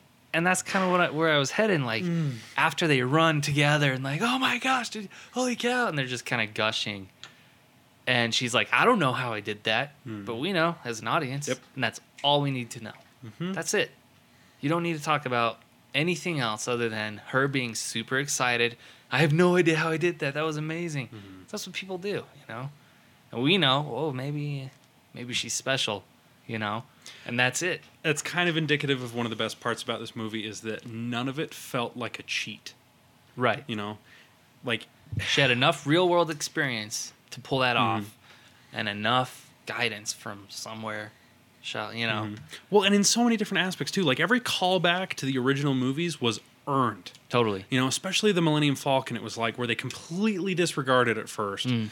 And then it took you completely off guard. When they come back, it's like, holy, that's the Falcon under there. Yeah. That they're talking about, like, yeah. it's not even there. And it's like... Actually... They they earned that. Yeah. That wasn't... Yeah. It wasn't like, oh, let's take this ship, and there it is in all of its glory. Like, yeah. you know, wink, wink, you'll like this just because yep. it's the Falcon, right? Yep. No, he had to earn that. Yeah. He earned every callback totally. in that movie, and it was great. Yeah. And, you know... The introduction of Han, I, I loved it. Mm-hmm. There's been people whining on the internet, and I sorry if you agree. Um, I don't mean to offend, but just how you know he, he loses it four times over, three times mm-hmm. over, and suddenly he's just there. You know, mm-hmm. well, I have two explanations for that. First of all, you know the the guiding hand of the Force, maybe you could say, but the dude is obsessed with that. Sh- that's his ship. Mm-hmm. He's gonna be connected to that's it. That's his home. He yeah. says that. Yeah, and I, you know, maybe he's just connected. Mm-hmm. Like, I believed it. Well, he would know around where he lost it, yeah. so it would make sense that he would be monitoring channels, totally. you know, traffic, whatever, yeah. in whatever area. Plus, he's got light speed. So, of mm. course, the second he gets any kind of a ping that the Falcon's doing anything, and he's going to be, wa- be there yeah. as soon as he can. He's been probably watching for that ping every day, never giving up. Mm-hmm. And holy shit, there's a ping. Bam, light speed. Let's go there. Mm-hmm. Okay. And you know what? When it all comes down to it, you're you're watching a movie about space wizards. Exactly. So if you're yeah. going to gripe about that part, yeah. I, I can't hear it. Totally. Sorry. But I mean, what a cool scene, right? Mm-hmm. And the connection, the immediate connection between Han and Rey was just awesome. Mm-hmm. And uh, and by the way, watching Han fly that thing... Like, jumping out of light speed to land on that oh, uh, Star Killer. Jeez, mm. kind of getting getting ahead. But, um, I don't know. I, I don't know. What else do you want to add? I think I covered Rey, essentially, mm-hmm. how I wanted to. Just, well, like, gushing over it, it her kinda... use of the... Oh, real quick. Sorry. The number one thing that this movie got right was the use of the Force. Mm-hmm. You know? I've got my own theory about that that I've only seen one other person online share with me, but I think I think it's right. I've seen so many people complain about how Kylo Ren, who is apparently this untrained kid who's just trying to become Sith Lord or whatever, and oh. then Rey, this person who like has never done anything, and and Finn also Using who can just saber. pick up a lightsaber yeah. and apparently use it. Like, none of those complaints work. Finn is his own separate thing because it's because like he's not I, using the Force, but yeah. you see the other stormtrooper who's trained in the in this baton thing. Yeah, Finn probably got the same training. He can probably swing a sword around. Yeah, like oh, we, I we've seen that. that in other movies too, yeah. where a character can pick up a sword and just use it well enough. But uh-huh. if you remember, Finn lost both times. Yeah, so yeah. there's that.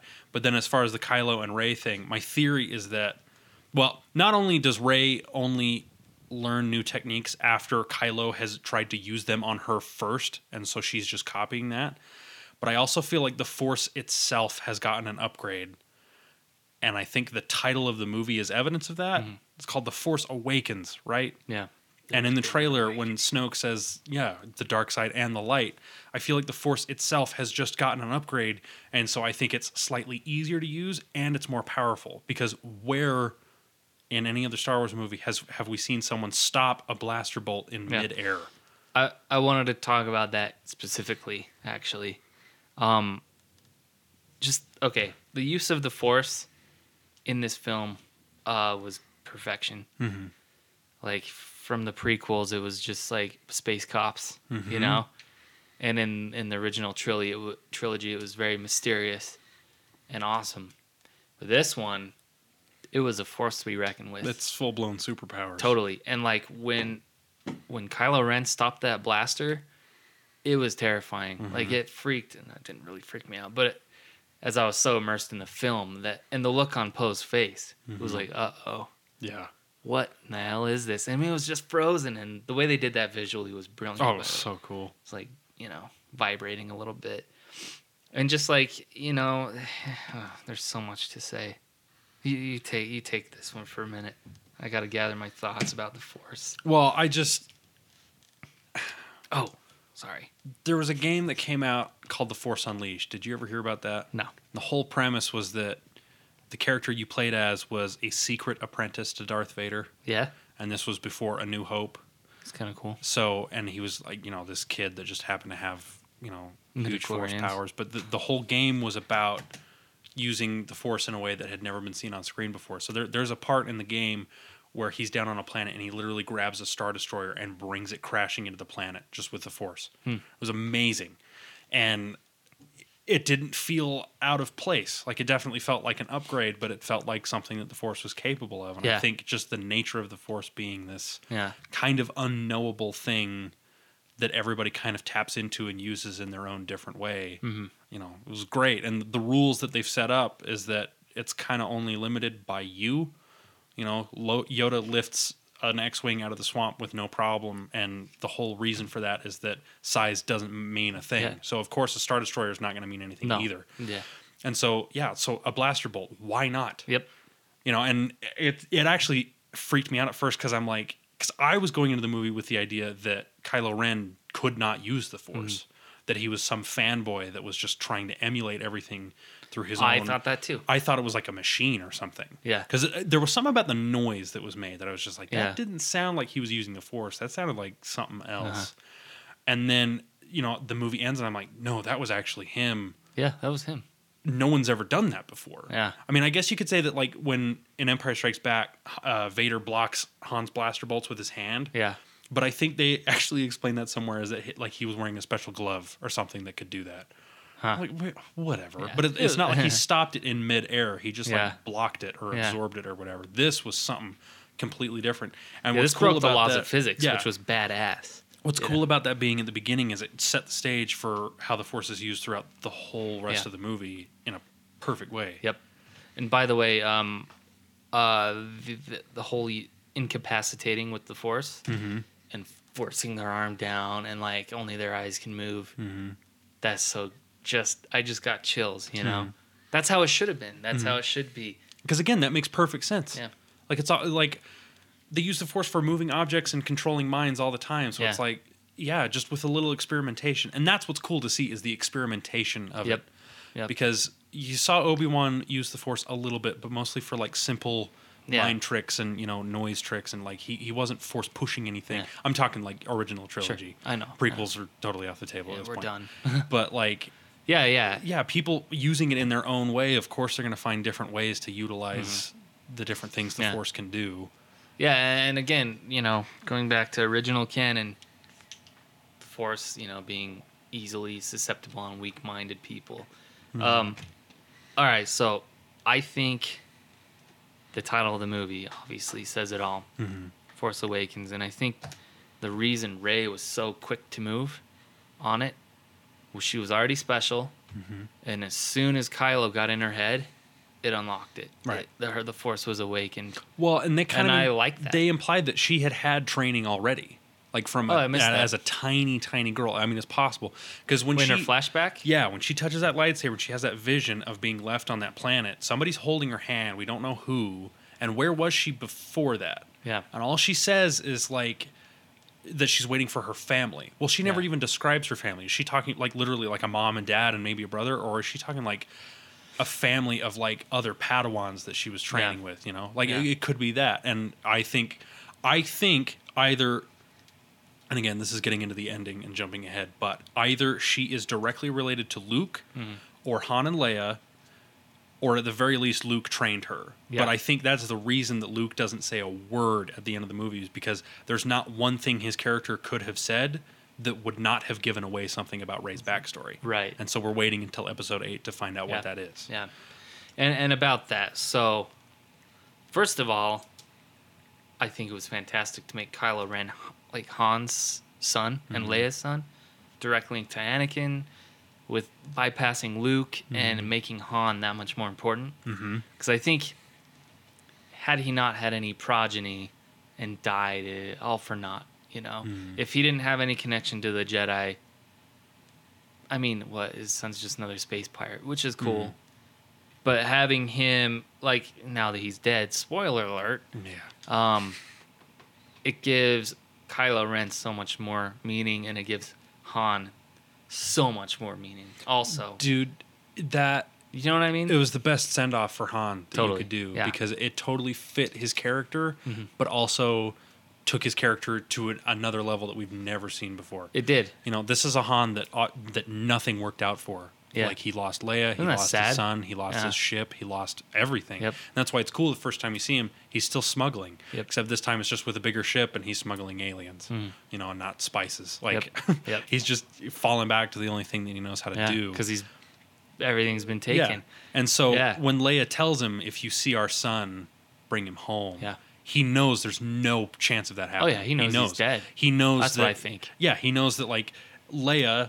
his, you know, wife, or, you know, maybe they never even got married or whatever, but, like, she was, she's basically a Jedi. She's technically a Jedi, mm.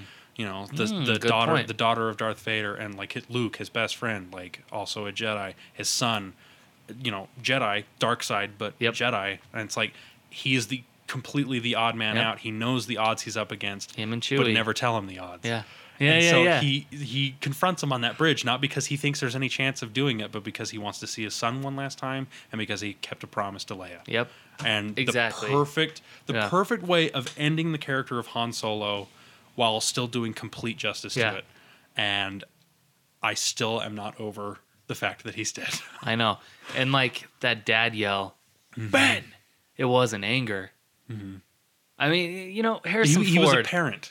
I think Harrison Ford's a great actor. I know oh, a lot of people phenomenal. will chalk it up to, like, some action guy, mm-hmm. whatever, uh, whatever. But, like, the look on his face when he would see Kylo Ren from afar when he took Rey, mm-hmm.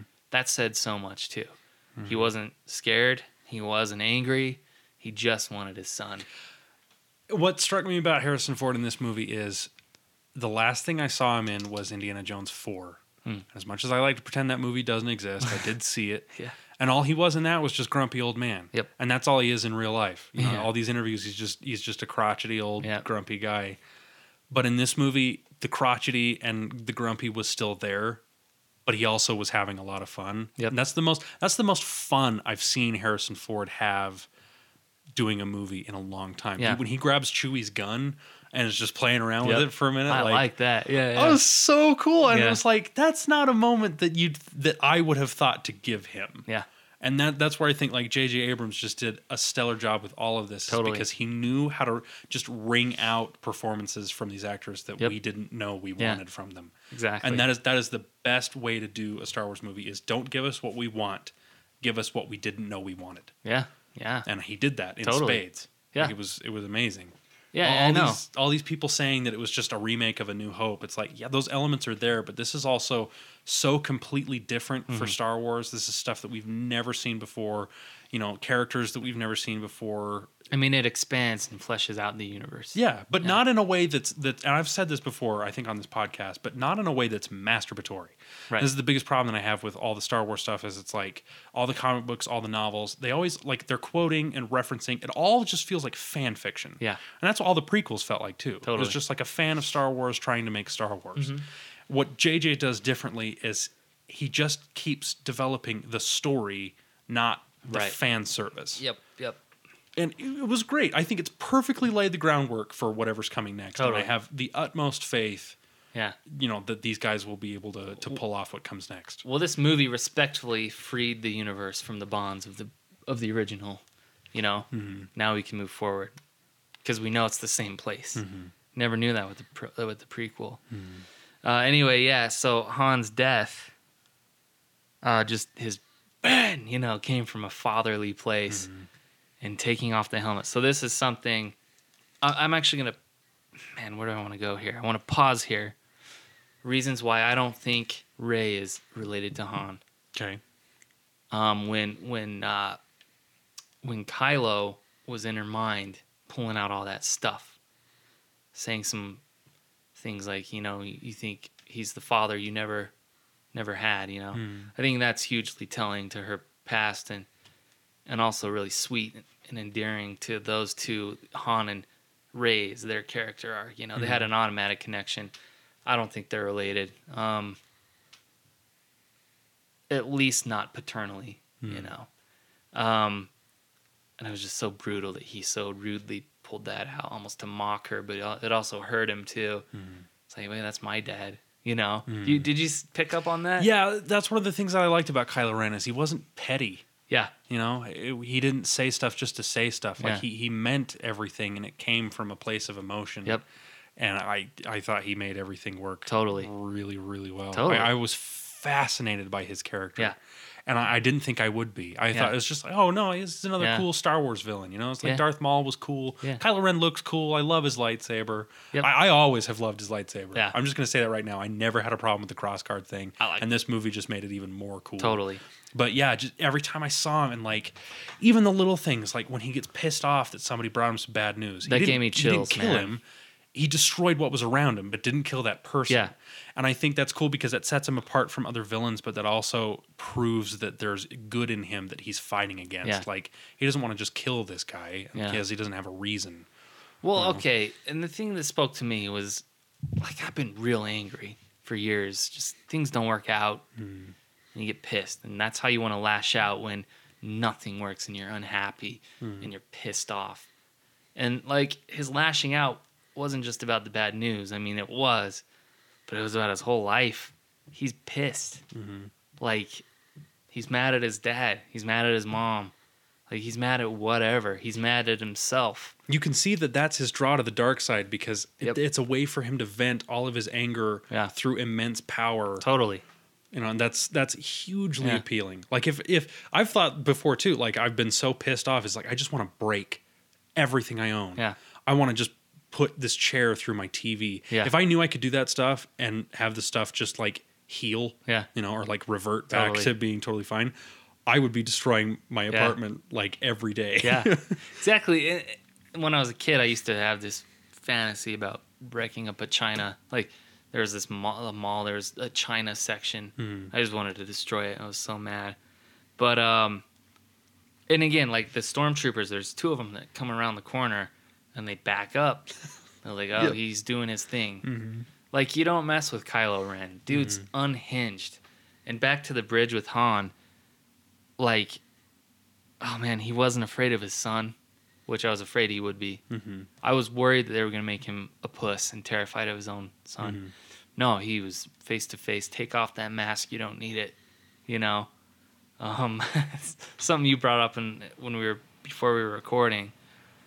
Just that whole thing is an, an homage to this grandfather, Darth Vader, that he never met and, like... And shouldn't be emulating. Yeah, no, but he is. And mm. he's just like, Darth Vader's my my god. I don't need this mask, but it makes me closer to Darth Vader. And right. Han's like, take that shit off, mm-hmm. you know? And so I actually believed... I believed everything, like you said. I believed everything Kylo Ren was telling Han mm-hmm. about... his conflict. I'm being torn apart. Help me.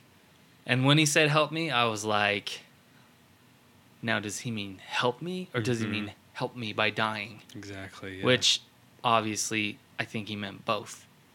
But a lot of people are saying that was all just a ruse. I don't no, think so. It's infinitely more complex than that. He was giving his he was giving his lightsaber and then his clutch. He just clutched it. When it switched, when literally when the light went away. Mm-hmm. So I, I really actually think he was very close to saying, I'll come home, Dad. Mm-hmm. That wouldn't have solved anything, you know. Well, and he we already knew, like he had already said before, that he felt the pull of the light side. Yep. yep.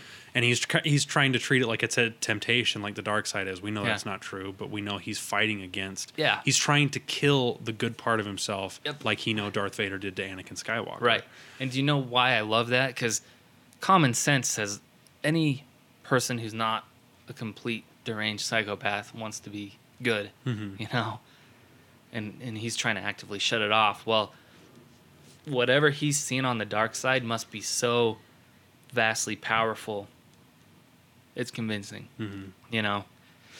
Excuse me. It's enough for him to, like, you know, give up who he was. To so, actively, like, tear yeah, it down within exactly. himself. So it must be huge, mm-hmm. like heroin. Like, these mm-hmm. people, that high that they get must be worth every terrible night that they're in withdrawal or whatever. Well, that's that is you know what's what I'm saying? So amazing about the Force and just Star Wars in general is that George Lucas at the beginning, when you know he was planting all these seeds, he knew how temptation worked. Yeah, and he knew he somehow he was able to just perfectly convey someone's struggle with the darkness and the light within themselves. Right, that we want to do good, but that rage actually has power, uh-huh.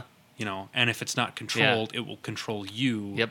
And that if you give into that, yes, you become more powerful and you can accomplish some crazy things, but it's at the cost of the light within you. Yes. And this movie goes That's back to that synopsis. In a way that is that we haven't seen in a long yeah. time, and that, that still perfectly represents yeah. that inner struggle that all of us have. That's why it's so infinitely relatable. That's why yeah. Luke was such a powerful character. Yeah. You know, because he has so many reasons to become the bad guy, to yeah. give into the dark side, to Ooh, you know just so close to too. Get all that power that you know he thought he needed mm-hmm. in order to to win his battles. Yeah, but he fought against it. You know, he he redeemed his father and himself. Yeah, not once ever having to turn to that power that was so yeah. tempting and yeah. you know seductive. Right, is yeah. the word they use. Yeah, that's oh. a good word too. Um. So yeah, and, and just the way Han put his face on his son. Mm-hmm. He was Han through and through. Great death, you know. Um, I don't know. I, I loved, I loved Kylo. He was probably the best Star Wars villain to date, easily, mm-hmm. while still paying homage to the big bad Vader villain, you mm-hmm. know, and, and the Emperor too, actually. Um, yeah, that was just great. The whole dark side, the whole Force, but. Uh, I had a question about Rey. So she has a vision, right? And that's obviously the saber that got chopped off in Empire. Mm-hmm. That that's why. Took a tumble. That's why when she first starts that vision, she's in that hallway in Cloud City. It's like the exact hallway yeah. that Luke goes down. See, that went that vision went so fast to me. There yeah. was so much that I missed. There's a ton in there. In fact, Ewan McGregor recorded I heard that. Screaming Rey's name. That's yeah. in there. There's a soundbite from Alec Guinness as Obi-Wan in yeah. there. And apparently there's one from Yoda, too. Yeah. And I, I missed a lot of that. And, yeah. you know, that's one of the things that I... I now, here's think, the question. I think next time I see it, I'm going to take this and just record all the audio. That's a good idea. So that I can just go back and piece by piece yeah. and just, like, pick up on, like, yeah. the audio stuff especially. Well, okay, so there's one shot that stood out, and I'm pretty damn sure it's a prequel shot. Uh, it's a metallic hand hunched over with R two D two giving him something. That's mm. Anakin, right? No, I thought that was Luke. Why? I mean... That's the most logical answer because they both have the hand thing. Mm. Um, so it was like it's the right hand. Because there's there's also a fire, and so I, I think where my mind instantly went was Luke is just overcome with grief, and he just puts his hand on R two D two to, to like start standing himself up because he just lit his Jedi temple on fire. Okay, that's what failed. I was. That's what I was so confused about. Was that a vision of the past that we have seen in canon? No, I don't think. Or was that a new that shot? No, I think that was between six and seven okay, stuff that, that happened. Because that looked like a he... very familiar shot to me. Yeah. Either a prequel shot with Anakin, like right before he turned, or it was a shot from Jedi, where he, like right before he went in Jabba's palace. Mm. But I think you're. I mean, I think you're right. It it looked like a new shot. So I, I was just very confused. But that take is really haunting. Your take, which is probably the right take. Well, I, I could be totally wrong, but that's that's just how it struck me. Yeah, we had been told that Luke, you know, yeah. had failed you know, and couldn't yeah. handle his failure. But like, why, why Rey? Like I said, I want her to be a rogue. I want her to be an X Factor. I don't want her to have any blood connection to the Skywalker family. Mm-hmm. Um, however, I mean, if things were really going that bad and Kylo Ren gone bad would have killed a young Rey, mm-hmm. I could see Luke putting her into hiding, you know? Yeah. Well, I think, and again, we, we don't know the answers to these questions until Luke actually is like back for real, you know, mm-hmm. until we have his explanation for things. But he seemed to be leaving a lot of clues for the people that needed to find them. Right. And it's interesting that Luke probably hasn't seen that lightsaber since he lost it in Empire Strikes Back. Oh, I'm sure of it. Yeah. And so it's it's interesting that by her touching that, she sees not only things that that lightsaber was present for, but also things that it was not around for. So that makes me think that that grabbing the lightsaber kind of opened up her connection to the Force, mm-hmm. and that a lot of that vision was stuff that Luke had been sending someone to receive. Yeah. You know, and then yeah, she, yeah. she just hasn't been able to make like sense of it yet. Like a blip out into space. Right, yeah, like a beacon of just information. Sure. Like, yeah. you know, once like once you need to find this, you will find it. Because the same thing happened with R two. Yeah. It was like R two didn't wake up with the location of Luke until people needed yeah. to find Luke. Which, by the way, side note, I was going to be disappointed if I didn't see three P O and R two, I got to be honest. Mm-hmm. They're not my favorite characters, but it feels like home. I thought they were used perfectly. Mm-hmm. We got just enough. Yep, you know? I agree. Although Anthony Daniels did sound different. Everybody is saying that, and I didn't. I didn't oh, really? see it. Like I, again, that's something I'll need to pay attention to. He just sounds to older. I, I mean, he sounds like a human. Yeah, that's probably it. How a human would age. That's mm-hmm. all. It's very, very, uh, you know, very vague. But ah, oh, man, here's the part. It feels like a natural thing to talk about. Three minor things. What I didn't like. Didn't hate, didn't like. Mm-hmm. Um, it's, I hate C G I yeah. across the board. I didn't like Simon Pegg's character all that much, but I didn't hate it. It was okay. Yeah, I yeah was completely unaffected by him. But the face, yeah, I feel like, oh, why did you do that? But it was okay. But who who did the glasses person? Maz Kanata. Maz Kanata did not care for. Really? Yeah, I felt like it was supposed to fill the shoes of the wise Yoda, mm-hmm. and I felt like she, I felt like whoever did the voice acting was flat. Myself, didn't didn't buy it, and I just didn't like the way her character looked. It was just way too C G I and too. Uh, I keep when I talked about this at work, I I brought up uh, Peter Jackson. Mm-hmm. I feel like she was very Peter Jackson-esque. Um, keep in mind, I love Lord of the Rings, you know, but in that universe. But I, I would have rather her been either a human or a puppet or some yeah, some hybrid, like rubber suit. Yeah. See, I had I had probably the opposite reaction. I was completely, I was actually impressed with her. Okay, but because I look I look at her character as something from the prequels done correctly. Okay, that's because fair. Because I saw her as. I was worried when I saw the poster and when I saw, you know, the um, like her character from the trailers or whatever. I was I was worried because that's the kind of stuff that in the prequels would just be annoying. Yeah, like Jar Jar or Watto or Ugh. yeah, you know, whatever. But I think she, while not my favorite character, I like what they did with her. Okay. I like I like the setup of like her backstory and what she knows about things. I like all that. I and loved I f- all that. I feel like she was weird without being off-putting. Yeah, yeah, yeah. That's good. And I'm, I'm eccentric. Perfectly willing to accept that. Yeah. You know, if, if she's, if she's to be the Yoda character for this franchise, if that's as weird as she gets, I, that's perfectly totally. fine with me. Okay, I agree with you on that. I like the execution of her character development.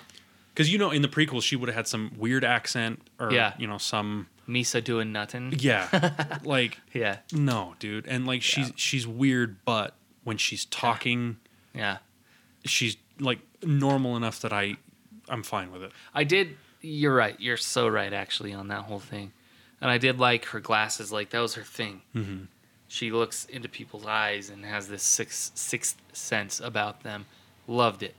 You know? Well, and it kind of makes sense too, because she's supposed to be super old. Yep. And so it's like, that's kind of a cool explanation. Like, her eyesight's been yeah. continuing to deteriorate yeah. over hundreds of years. Yeah. So, yeah, she's got these big old guys. Fine. Right. Yeah, yeah, okay. See, like I said, I'm fine with it. I just wish the physics of her character were a little different. That's all. Yeah. My dad said the same thing, that C G I oh, really? is just... It's so... It's not... Smeagol was better, and that was in yeah. two thousand three. Well, because it, it, there's a reason for that, because everything about the character of Smeagol or Gollum was... They knew they couldn't do it just live action. Yeah. And so they get Andy Serkis, like the god of motion capture, yeah. and spent like spared no expense to make Gollum look really damn good. Yeah, yeah. And he did. Really good. Like, you knew he was C G I, but it, it's amazing that they're, what, like ten years old now? Suspension of disbelief. It, it still yeah. holds up as looking good. Yep. But I, I agree with you. Like, Maz Kanata, like, so blatantly C G, and while I was okay with her, it's like, this is not the best that I've seen. Mm-hmm. And Snoke, for that matter. Okay, that's where I was going to go next. Um, Snoke. The Emperor was so cool, mm-hmm. so terrifying, so mysterious. Snoke, to me, was the exact opposite. Mm-hmm. Didn't like him. I mean, well, I like Andy Serkis. There's mystery there, but no intrigue. Yeah, yeah, mm-hmm. and I didn't like his dumb face. Yeah. It's like, that's not I, scary. That, I, again, Peter Jackson, scarred mm-hmm. and like, eh, give me the Emperor. That yeah. guy was effing terrifying. Mm-hmm. When, in that saber battle, when Luke finally does go to strike him down, and Vader blocks him with the... And it just shows him laughing. Mm-hmm. Oh, my gosh. Just the perfect amount of menace. So and just much. Gleeful evil. Yeah. Like, now, to, exactly. Again, another thing the prequels ruined, because yeah. you can't... Senator Palpatine Emperor, was a... Oh, dude. Yeah. The Emperor was perfect in Return of the Jedi. And that's the same actor that came back and did yeah, the exactly. prequels. And the makeup, which I did appreciate the effort. Yeah. I gotta and, say. like, he... With him... With Ian McDiarmid improving as an actor, and with... the technology to do makeup and stuff having improved since Return of the Jedi, there's no reason that Palpatine in the prequels should have sucked as much as he did. Yeah. And yet the makeup and the character of the the Emperor in Return of the Jedi is worlds better than what we got in Revenge of the Sith. I know. Isn't that crazy? Worlds better. And that's really disappointing yeah. because, again, like you said, he's like the perfect... Yeah. It, he's he was Satan. Perfect. He's yeah. the devil. Mm-hmm. He's, He's evil the, and he loves it. Yeah. Oh, loves gosh. it. And yeah, there's mystery there. And yeah. the, now, now oh. Snoke seems like some kind of dude in charge. Mm-hmm. He's controlling Kylo, who is terrifying, mm-hmm. but angry and young and brash. See, that's the difference between Kylo and Vader. Vader was like a formidable foe. Kylo's still learning. He's young mm-hmm. and angry and pissed and like scary in different ways. Yeah. You know? So give us a new Emperor, too, hmm. in Snoke. And to be fair, we haven't seen where he's going. Well, I, I will say two things about Snoke that saved him for me, because I agree the C G I was a little questionable, more than I would have would have liked for his character. But first time you see him, he's like forty feet tall. Yeah. You know, and it's like, dude, are, is he seriously a big C G giant? Yeah. Are you for real? Yeah, that and then it turns out, out he's just a hologram. That made dude, me happy. Thank God. yeah. Like I don't, I don't, I almost don't care what he looks like in real life now yeah. because I know he's not that big giant thing, yep. and that really worried me. But then just the fact that his hologram was so huge was awesome, because it's like, so that's who this dude is. Like yeah. it's, it's about his ego or his arrogance, yeah. you know, his willingness to control people, that he yeah. wants to appear literally larger than life. Yeah. And that's that's cool. That adds to his character. Yep. Also, the fact that he was only in this movie for like five minutes, that's just like the Emperor totally. in Empire Strikes Back, which, again, I thought was perfect. Yeah. And you know, it's just like he down. shows up just enough to like, oh, I'm here, and what? you'll There's see someone me worse than Vader? See me. Yeah. Yeah. And yeah, this is who's pulling the strings. So I love that we only saw that much of him. Yep. So I just pray that whoever picks up the reins with him next yeah. is able to do him in a way that you know, is yeah. that compares to the Emperor in stature. Now, the, the question is, he, you know, at the very end, he commanded uh, Truck, Hux? Hux. Hux to leave and grab Kylo and say, you know, his mm-hmm. training needs to be finished. That implies he's some kind of aficionado of the Force. So, so what happens? Because, you know, the Return of the Jedi, you assume that's it. Mm-hmm. No more evil. So I, it makes me wonder where the Snoke guy came from. Was he always there? Is, did he just have an opportunity now the Emperor's out of the way? Or, or so it's, and these are not questions to be answered. Mm-hmm. It's just fun. You so know? A theory that I don't necessarily agree with, but I think is kind of interesting that is going around the internet, is that Snoke is actually Darth Plagueis. I've heard the name. So he, it's in Revenge of the Sith where Palpatine is telling Anakin the tragedy oh, of Darth Plagueis. Oh, yeah, yeah, yeah, his and, old master. Right. Yeah. And who he says is the only Force user who was ever able to conquer death. Oh. So, and Snoke, you know, he's got like the holes in his face, like he looks really deformed I like and messed that. up. I like that. And we had a version of what Plagueis looked like, I think it was in a comic book or a novel where someone uh, like drew out Plagueis and what he looked like, and it looks nothing like Snoke, but that's been jettisoned. That's mm-hmm. not canon anymore. So they can yeah. do whatever they want with Plagueis. So it's possible that this is like, you know, the true master of the dark side that has come back to be the yeah. force of evil in the galaxy. Yeah. And I, I think that could be cool, but like I said, I'm not subscribing to that yet because there's not enough That's awesome, there to actually. go on. Yeah. So we'll see, but... Oh, man. Okay. The point is with Snoke, let's hope he goes somewhere very cool and very scary. I agree. Um, and, uh, phone's going off. Um... One more thing I didn't like is that I didn't want, I did not want that Star Killer base to go up.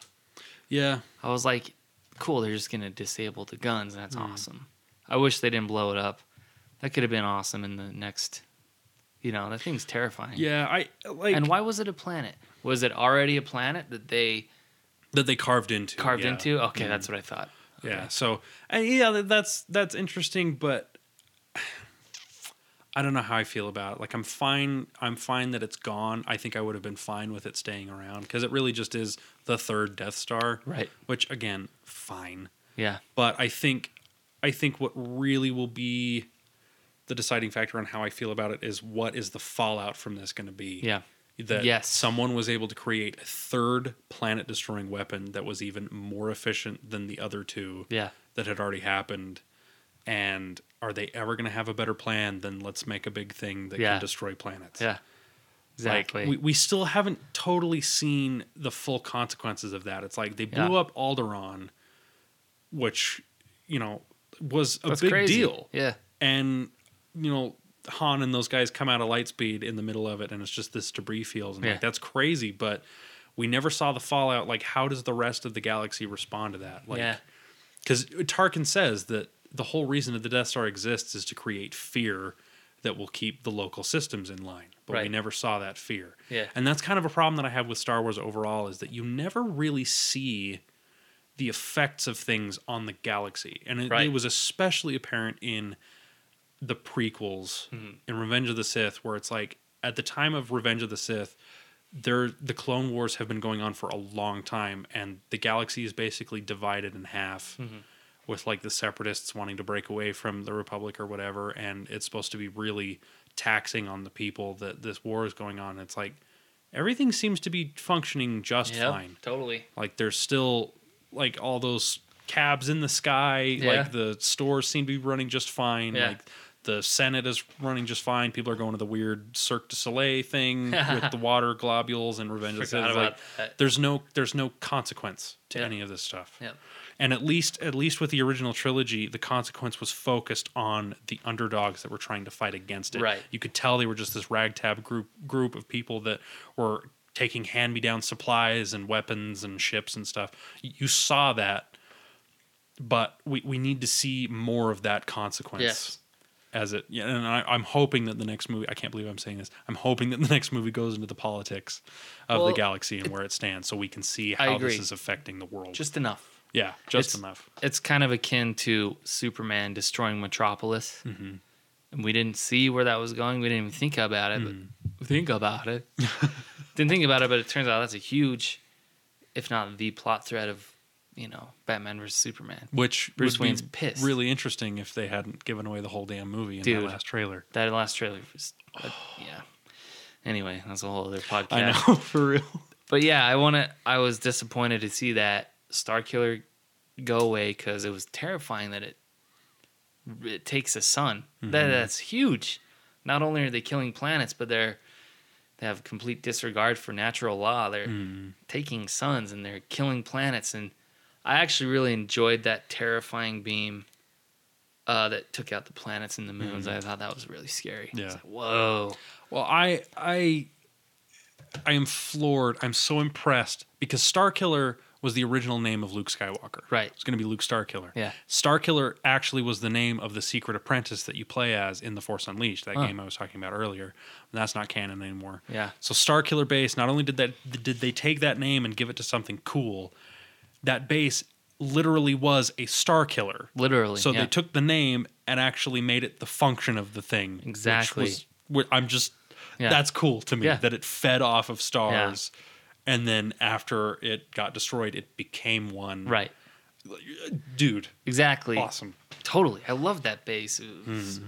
But again, why? Come on. I mean, the whole movie, the whole New Hope and Return of the Jedi was this, ma- you know, many Bothans died to give us this information to take out this Death Star. Well, this mm-hmm. one was just so effortless. Mm-hmm. And it was even huge. I mean, an entire planet collapsed.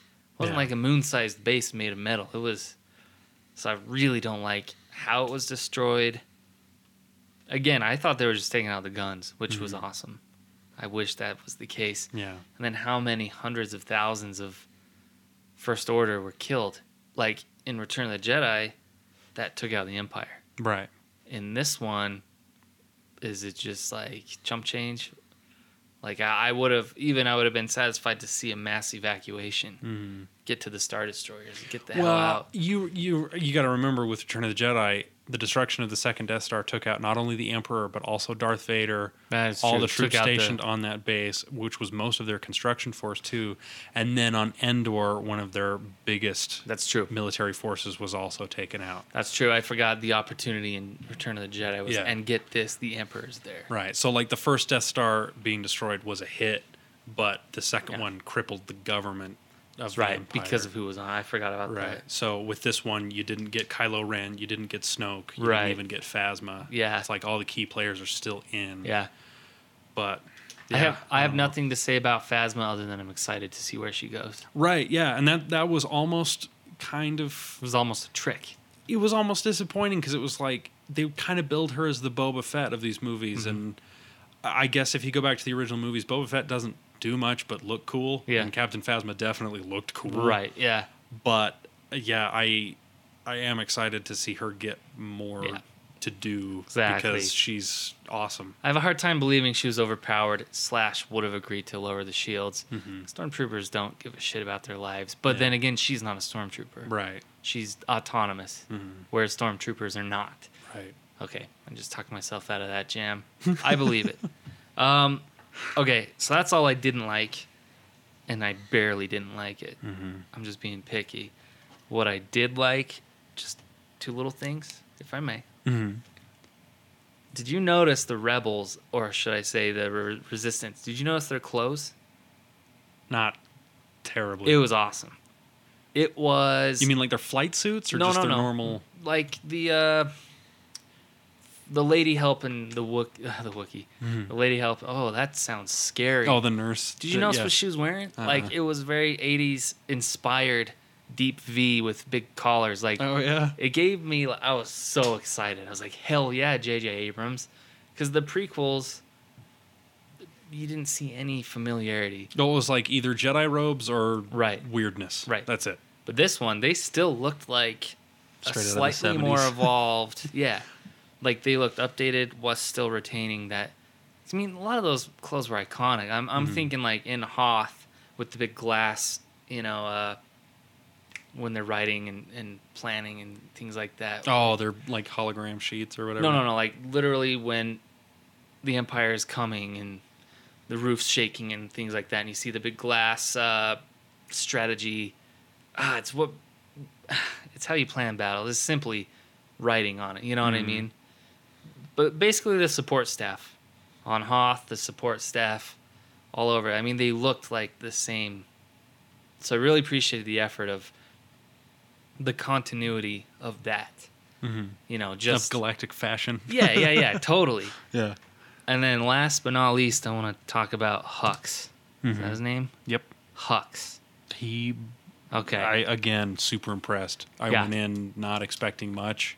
because yeah. he seemed just like a tertiary, almost non-entity. Right. And he, dude, was and he, amazing. Yeah, and then, well, I mean, that speech was pretty self-evident mm-hmm. on, on why. Did you notice the first line of that speech? He said, what did he say? He said, a short time from now in a place not far from here, which is just the long inverse time. of a long time yeah, ago. Yeah, yeah. Galaxy far from here. It was that. hilarious.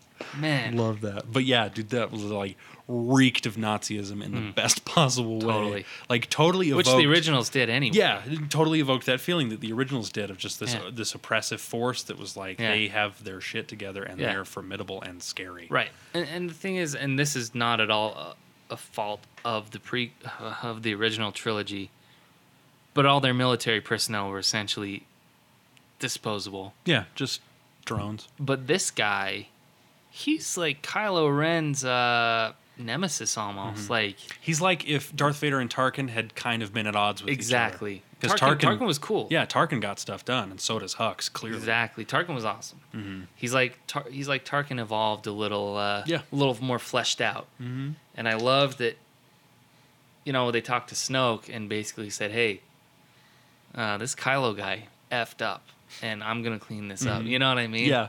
And he won. He didn't win, but they're they're kind of on an equal playing level with different skill sets. Mm-hmm. That's what I like about Kylo Ren is, yeah, he's terrifying. He has the Force. He's, you know, but he's still... He's still subject to... He's, like, fighting for an imaginary birthright. He wants to inherit totally. what Darth Vader had that he doesn't deserve. Yeah. You know, because Darth Vader was feared and respected, and you can tell, like, yep. he's feared, but Kylo Ren is reasons. not respected. Yeah, Darth Vader was feared because you don't mess with him. Kylo mm-hmm. Ren is feared because he's that he's a loose unhinged cannon. friend that yeah. you don't want to get too close to. Mm-hmm. Yeah. Exactly. It's like, you never know when that guy's going to turn on me, mm-hmm. you know? Darth, you knew if you effed up, you, you're dead, so mm-hmm. you don't want to eff up. Yeah. Anyway, that's kind of my general rundown, and like, love how it ended. I loved, I loved it, mm-hmm. everything about it. But those are my talking points. Most, most notably, how cool the Force was used, how cool Rey was, how cool Kylo was, mm-hmm. and then the politics. I need, I need that sorted out a little bit. Yeah, and that's kind of if. Like I said, my biggest complaint was that it felt rushed, and I still think that's the case, but my real problem was that I didn't get enough explanation of things.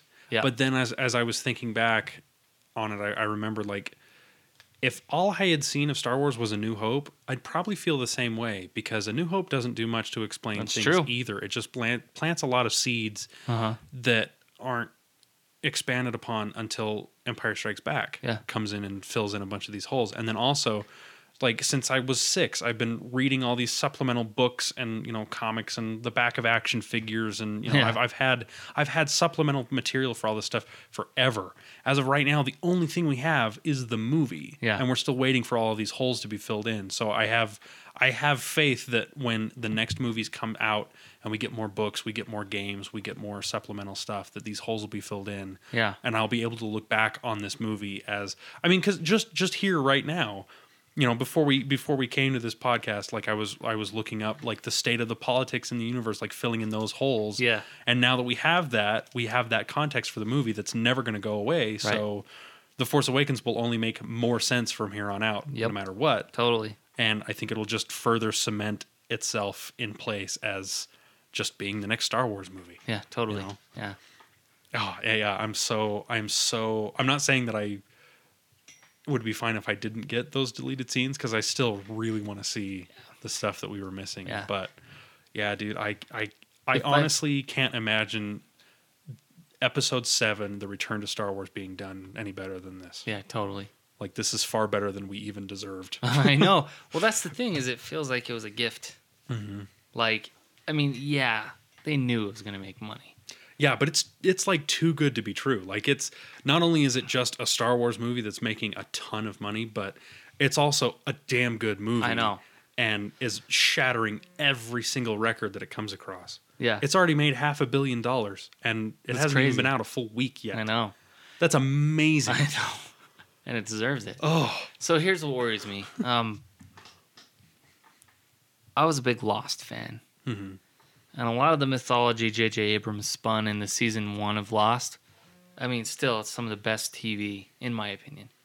Well, he kind of moved on to greener pastures mm-hmm. and kind of gave the helm elsewhere. Else, I'm, I'm so tired. I'm not. I'm talking like I'm, I'm trying to be smart or some shit. But uh, I just realized, talk. Just effing talk. So he got busy. He kind of passed the torch mm-hmm. and Lost seriously took a dive. I mean, it was still Abrams produced, but the Abrams vision wasn't there. I feel like I've heard that also with Alias and with, with Fringe. Yes, both, all of it. Yeah, you know, all of it. A- Abrams projects. Totally. And I, I mean, he directed this one, and he screen. He was in the screenwriting with what's his name, Kaz Kasdan. Lawrence Kasdan. Yeah. Yeah, and, and I, I really do worry what's next. Well, so like Game of Thrones, um, George R. R. Martin was the creative control dude. Okay. Mm-hmm. Then the series caught up with the books and the showrunners, who are awesome. They had to move forward, you know, and you do noticeably miss a little bit of that George R. R. Martin, who is a little bit of a George Lucas sort of character. But what they also did was they had this kind of like smattering of directors. So it's almost like each episode has a different thumbprint. Mm-hmm. And the really good episodes, you're like, why didn't you guys just use this dude the whole time? Mm-hmm. Like that's what I'm. That's what I'm very worried about. Well, and it already happened with the original trilogy. You know, I mean, that's true, people huh? typically hold up Empire Strikes Back as the best Star Wars film. Not only that, but one of the best just films. Like, now, did Kasdan ever. also direct that, or did no, no, no? Kasdan was the writer on Empire Strikes right, Back. Right, and the director that. was Irvin Kershner. Kershner, right? And he before that had done a James Bond. I can't right. even remember what it was. And it's like those things don't yeah. really. They're not the same. Mm-hmm.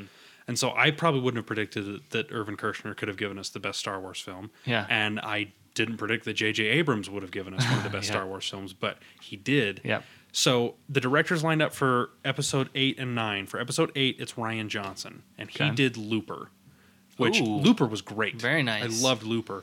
It's very complex, too. Right. Very complex to- story to tell. But like Star Wars in Looper, they didn't obsess over the tiny details. Mm-hmm. It was like you, you set up the narrative and then just have a good narrative. Like they didn't obsess over the, you know, the technical aspects of time travel, you know, yeah. whatever. I think there's even a line in there where they're just like, don't, don't worry about it. Just enjoy yeah. this, whatever. Yeah. I think he could do a really good job. What worries me is that for episode nine, it's Colin Trevorrow who did Jurassic World. No way. Why? I, because he did one little movie on his own about time travel, and then he did Jurassic World, and so they're thinking this guy has had su- some success before, and he's also going to be easily controllable, you know. And it's like, I, I'm sorry, that may be true, but at least Rian Johnson, while still having a smaller degree of success than these other people, like he still has kind of a signature, you know, like you said, a thumbprint yeah. that I think will make episode eight feel different than any of the other episodes of Star Wars that we've seen, and I, I look forward to that. But I feel like Colin Trevorrow doesn't have any kind of a thumbprint, doesn't have any kind of a signature, and Jurassic World proved that to me. Like Safety Not Guaranteed, sucked. His time travel movie was was okay. I, it was I, an I indie film. It. Yeah, big deal. Yeah. I mean, it was a good indie film. But there was nothing about it that was like super like visually no. striking no. or or different as far as like filmmaking goes. It had an interesting premise and did it just fine. Yeah. But then Jurassic World was just a rehash of shit that I've already seen a hundred times before. It was a horrible movie. Yeah. Remember that one time you asked me about it and I said, I loved it. I, to this day, don't know why I said that. Yeah. Well, maybe that's what Disney's counting on, that he'll make the movie and everybody will just love it. Yeah, but, but why? Not know why. They don't need to. That's what the prequels yeah, did. I don't know. But then you look back, and then Return of the Jedi is commonly hailed as the weakest of the original yeah. movies, but still like good. And I, I don't know, there will be something to be said for having two episodes that I've already set up where the story pretty much has to go. So it's not like he has to do anything, yeah, that's true. You know, terribly inventive for this final episode. Yeah. I mean, he could. But then you also got to think Disney has said they will be pumping out Star Wars movies for as long as they can. Yeah. So we're getting five more Star Wars movies after this one that we know of. I mean, isn't there? Isn't it staggered too between mm-hmm. seven, eight, and nine? There's yeah. like so next seven, year's next then... year's going to be Rogue One, and then the year after that we get Episode Eight, and then after that is going to be I think the Han Solo movie, and then after that we get Episode Nine. Huh. So Is Rogue One going to be like a whole prequel or a whole trilogy as well? No, no, no. Good. It's just going to be a standalone. Just Good. Like they, they have said it's just going to be like a Star Wars heist movie where they get the plans to the Death Star, and I'm actually so we super get to see all those Bothans die. Well, no, because the Bothans was the second Death Star. Oh, right, right, right. And this okay. one's the first one. So Sweet. It's cool I because hate aliens. I don't know. Yeah, I'm well, and Star Wars only uses aliens when they have to. They're good background you know? in the yeah. cantina. That's it. So yeah, but I don't know. I'm super excited for Rogue One because we get to go back to a New Hope era technology. Yeah, and then also it looks like Biggs might be in it. Because they, oh, they released yeah. that photo of the cast, and there's a guy in there that's just like with dark hair swooped to the side, and he's got a you know awesome seventies mustache. It looks like Biggs, and, and he's Luke's him, friend from uh, mm-hmm. Tatooine, right? Yeah. yeah. So if he's part of the team that gets the plans, like yeah. I don't know, that just that's that cool. Sounds really cool. A lot of X-wings, a lot mm-hmm. of yeah, a lot of A-wings. I haven't seen A-wings for oh, dude, I love the A-wings. Since when? I mean, where A-wings were in. Uh, In Jedi, I think they right? only showed up in Jedi. I don't okay. think they were in Empire or New Hope at all. Well, I had this poster, this concept art poster from seventy-seven. I th- I don't know where it ended up. It was from... It came in, my dad bought the original John Williams vinyl mm-hmm. when it came out, and it was this poster. Fact, I found it online. But it had A-Wings in it. I have no idea where it went. There was a lot of stuff that they thought about but didn't make good on until yeah. you know one or two movies down the road. But. Yeah. I love the B-Wings, too, man. I actually bought the Lego B-Wing. I can't even think. It's the one that, like, it's got the cockpit over here, and then it's just got, like, one long wing and oh, yeah, two yeah, wings yeah. that come off the side of that. That's kind of cool. Yeah, I love that ship. And yeah. then the cockpit can just rotate independently. Yeah. Ah, yeah, I've always loved that. In yeah. fact, I've I've owned two different versions of the Lego set for That's that That's cool. One. But I also did get the Lego A-Wing. Oh, man. And a Star Destroyer. Because the A-Wings were, B, were a gold team, right? Uh, Red Leader were the X-Wings. I th- and then the A-Wings were, were gold. Green. I thought the Y-Wings were... Oh, I can't even think of what the Y-Wings look Maybe like the, now. Oh, man. Well, uh, anyway. Time to have fun with that tonight when I'm in bed. You looking. gotta see... You gotta check out Battlefront, man. Yeah. Like, I don't think it was a sixty dollars game, but I don't regret having bought it. And plus, they added yeah. that Battle of Jakku stuff. Oh, cool. The, just that huge battle that, yeah. you know, ends up making that place a graveyard of all those right. old ships. Dude, that's that am- was supposed amazing. to have happened like a year after Endor, mm-hmm. right? Yeah. That's cool. So um, that, was like, that was like truly the final stand of the Empire before things got fixed. Now, which... Uh, oh, it is the Y-Wing that I like. Oh, yeah. Yeah, yeah, yeah, yeah. So what the hell is the A-Wing? The A-Wing actually is the one... It kind of looks like a Jedi Starfighter. Oh, from, I don't like the A-Wing. You don't? Nope. Oh. I don't hate it. That's that... No, no, I like the A-Wing. That's the one in Empire that takes out the walkers, right? No, that's the Snowspeeder. Damn it. I'm a jackass. So, I can't even think of when the A-Wing wing was used. I really think it was only Return of the Jedi. Remember, that's the one that gets hit and then flies into the bridge of the Super Star Destroyer, oh, and that's yeah. what makes it crash into the Death Star. Which is awesome. Mm-hmm. So good. Yeah. Yeah, Y-Wing. That's my secret ship. Mm. Everyone loves the X-Wing. I do, too. I X-Wing has never been my favorite. I like, I've always X-Wing. liked it, but it's never been, like, my ship. Yeah. You know, I'd, I'd be an A-Wing or B-Wing kind of yeah, guy. I like, I like... Did you ever play, like, Rogue Squadron? On the no, N sixty-four? I have never played any Star Wars game ever. Oh, dude. Next time next time we do this, I think I should bring my GameCube and Rogue Squadron. Okay. Because the Rogue Squadron three took all the missions from Rogue Squadron two and made them co-op. So there's a level where one of you is an X-Wing and one of you is the Millennium Falcon, and you fly into the Death Star to take out the reactor. That's cool. It's like the coolest thing in the world. Yeah. It was so fun. That's awesome. Actually, you know, I've, I have always have been a Falcon kind of guy. Mm-hmm. Yeah. Again, dude, that's why Battlefront is so amazing. Because everything in Battlefront was three D scanned from the actual props and models that were used in the movies. No, I've never seen a game just look as good as Battlefront does. Now, it looks which, so real. Which console could I possibly uh, buy this Battlefront game you speak of? It's sad because all the marketing is for the P S four.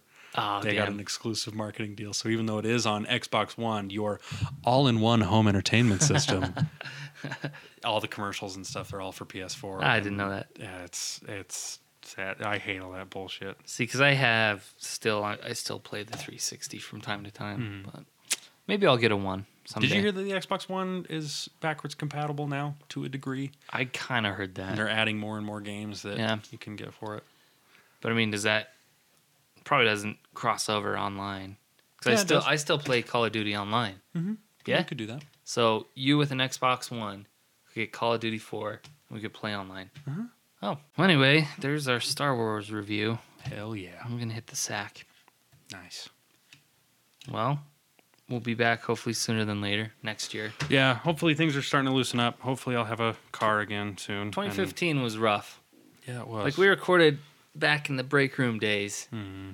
we recorded fairly frequently, and then twenty fifteen happened, and everything went. And to I think shit. we recorded like three episodes that never made it, mm-hmm. and then only two actual Aisle forty-two episodes. Oh, this geez. being number three. Don't say that. We've done three in twenty fifteen, oh. three official episodes. Might have to retool those lost episodes and throw them up. Yeah, maybe so. I don't even I know just, where they are. I just remember at the end of twenty fourteen saying that twenty fourteen was really rough. And I remember saying that at the end of twenty thirteen. Yeah. Like, it's not getting better. You know what I think it is? I think it's called adulthood. Yeah. Yeah. That sucks. Shit. All right. Well, thanks for uh, tuning in. Hopefully you stuck around for the whole thing. Yeah. How long did we go? Uh, before editing, two oh five, two oh six. Yes. So, all right. That'll be fun. Yeah. We will hopefully be back soon.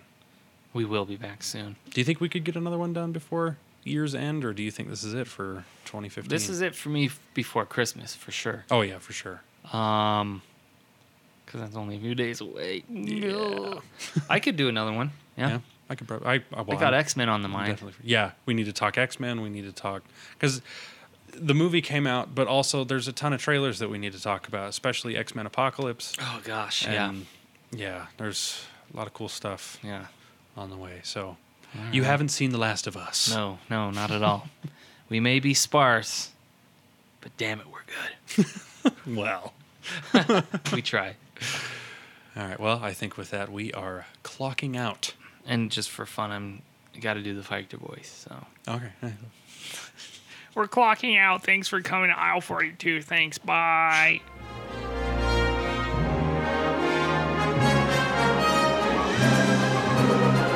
Thank you for joining us here at Aisle forty-two. Remember to send us your emails at aisle forty-two pod at gmail dot com. That's aisle forty-two pod at gmail dot com.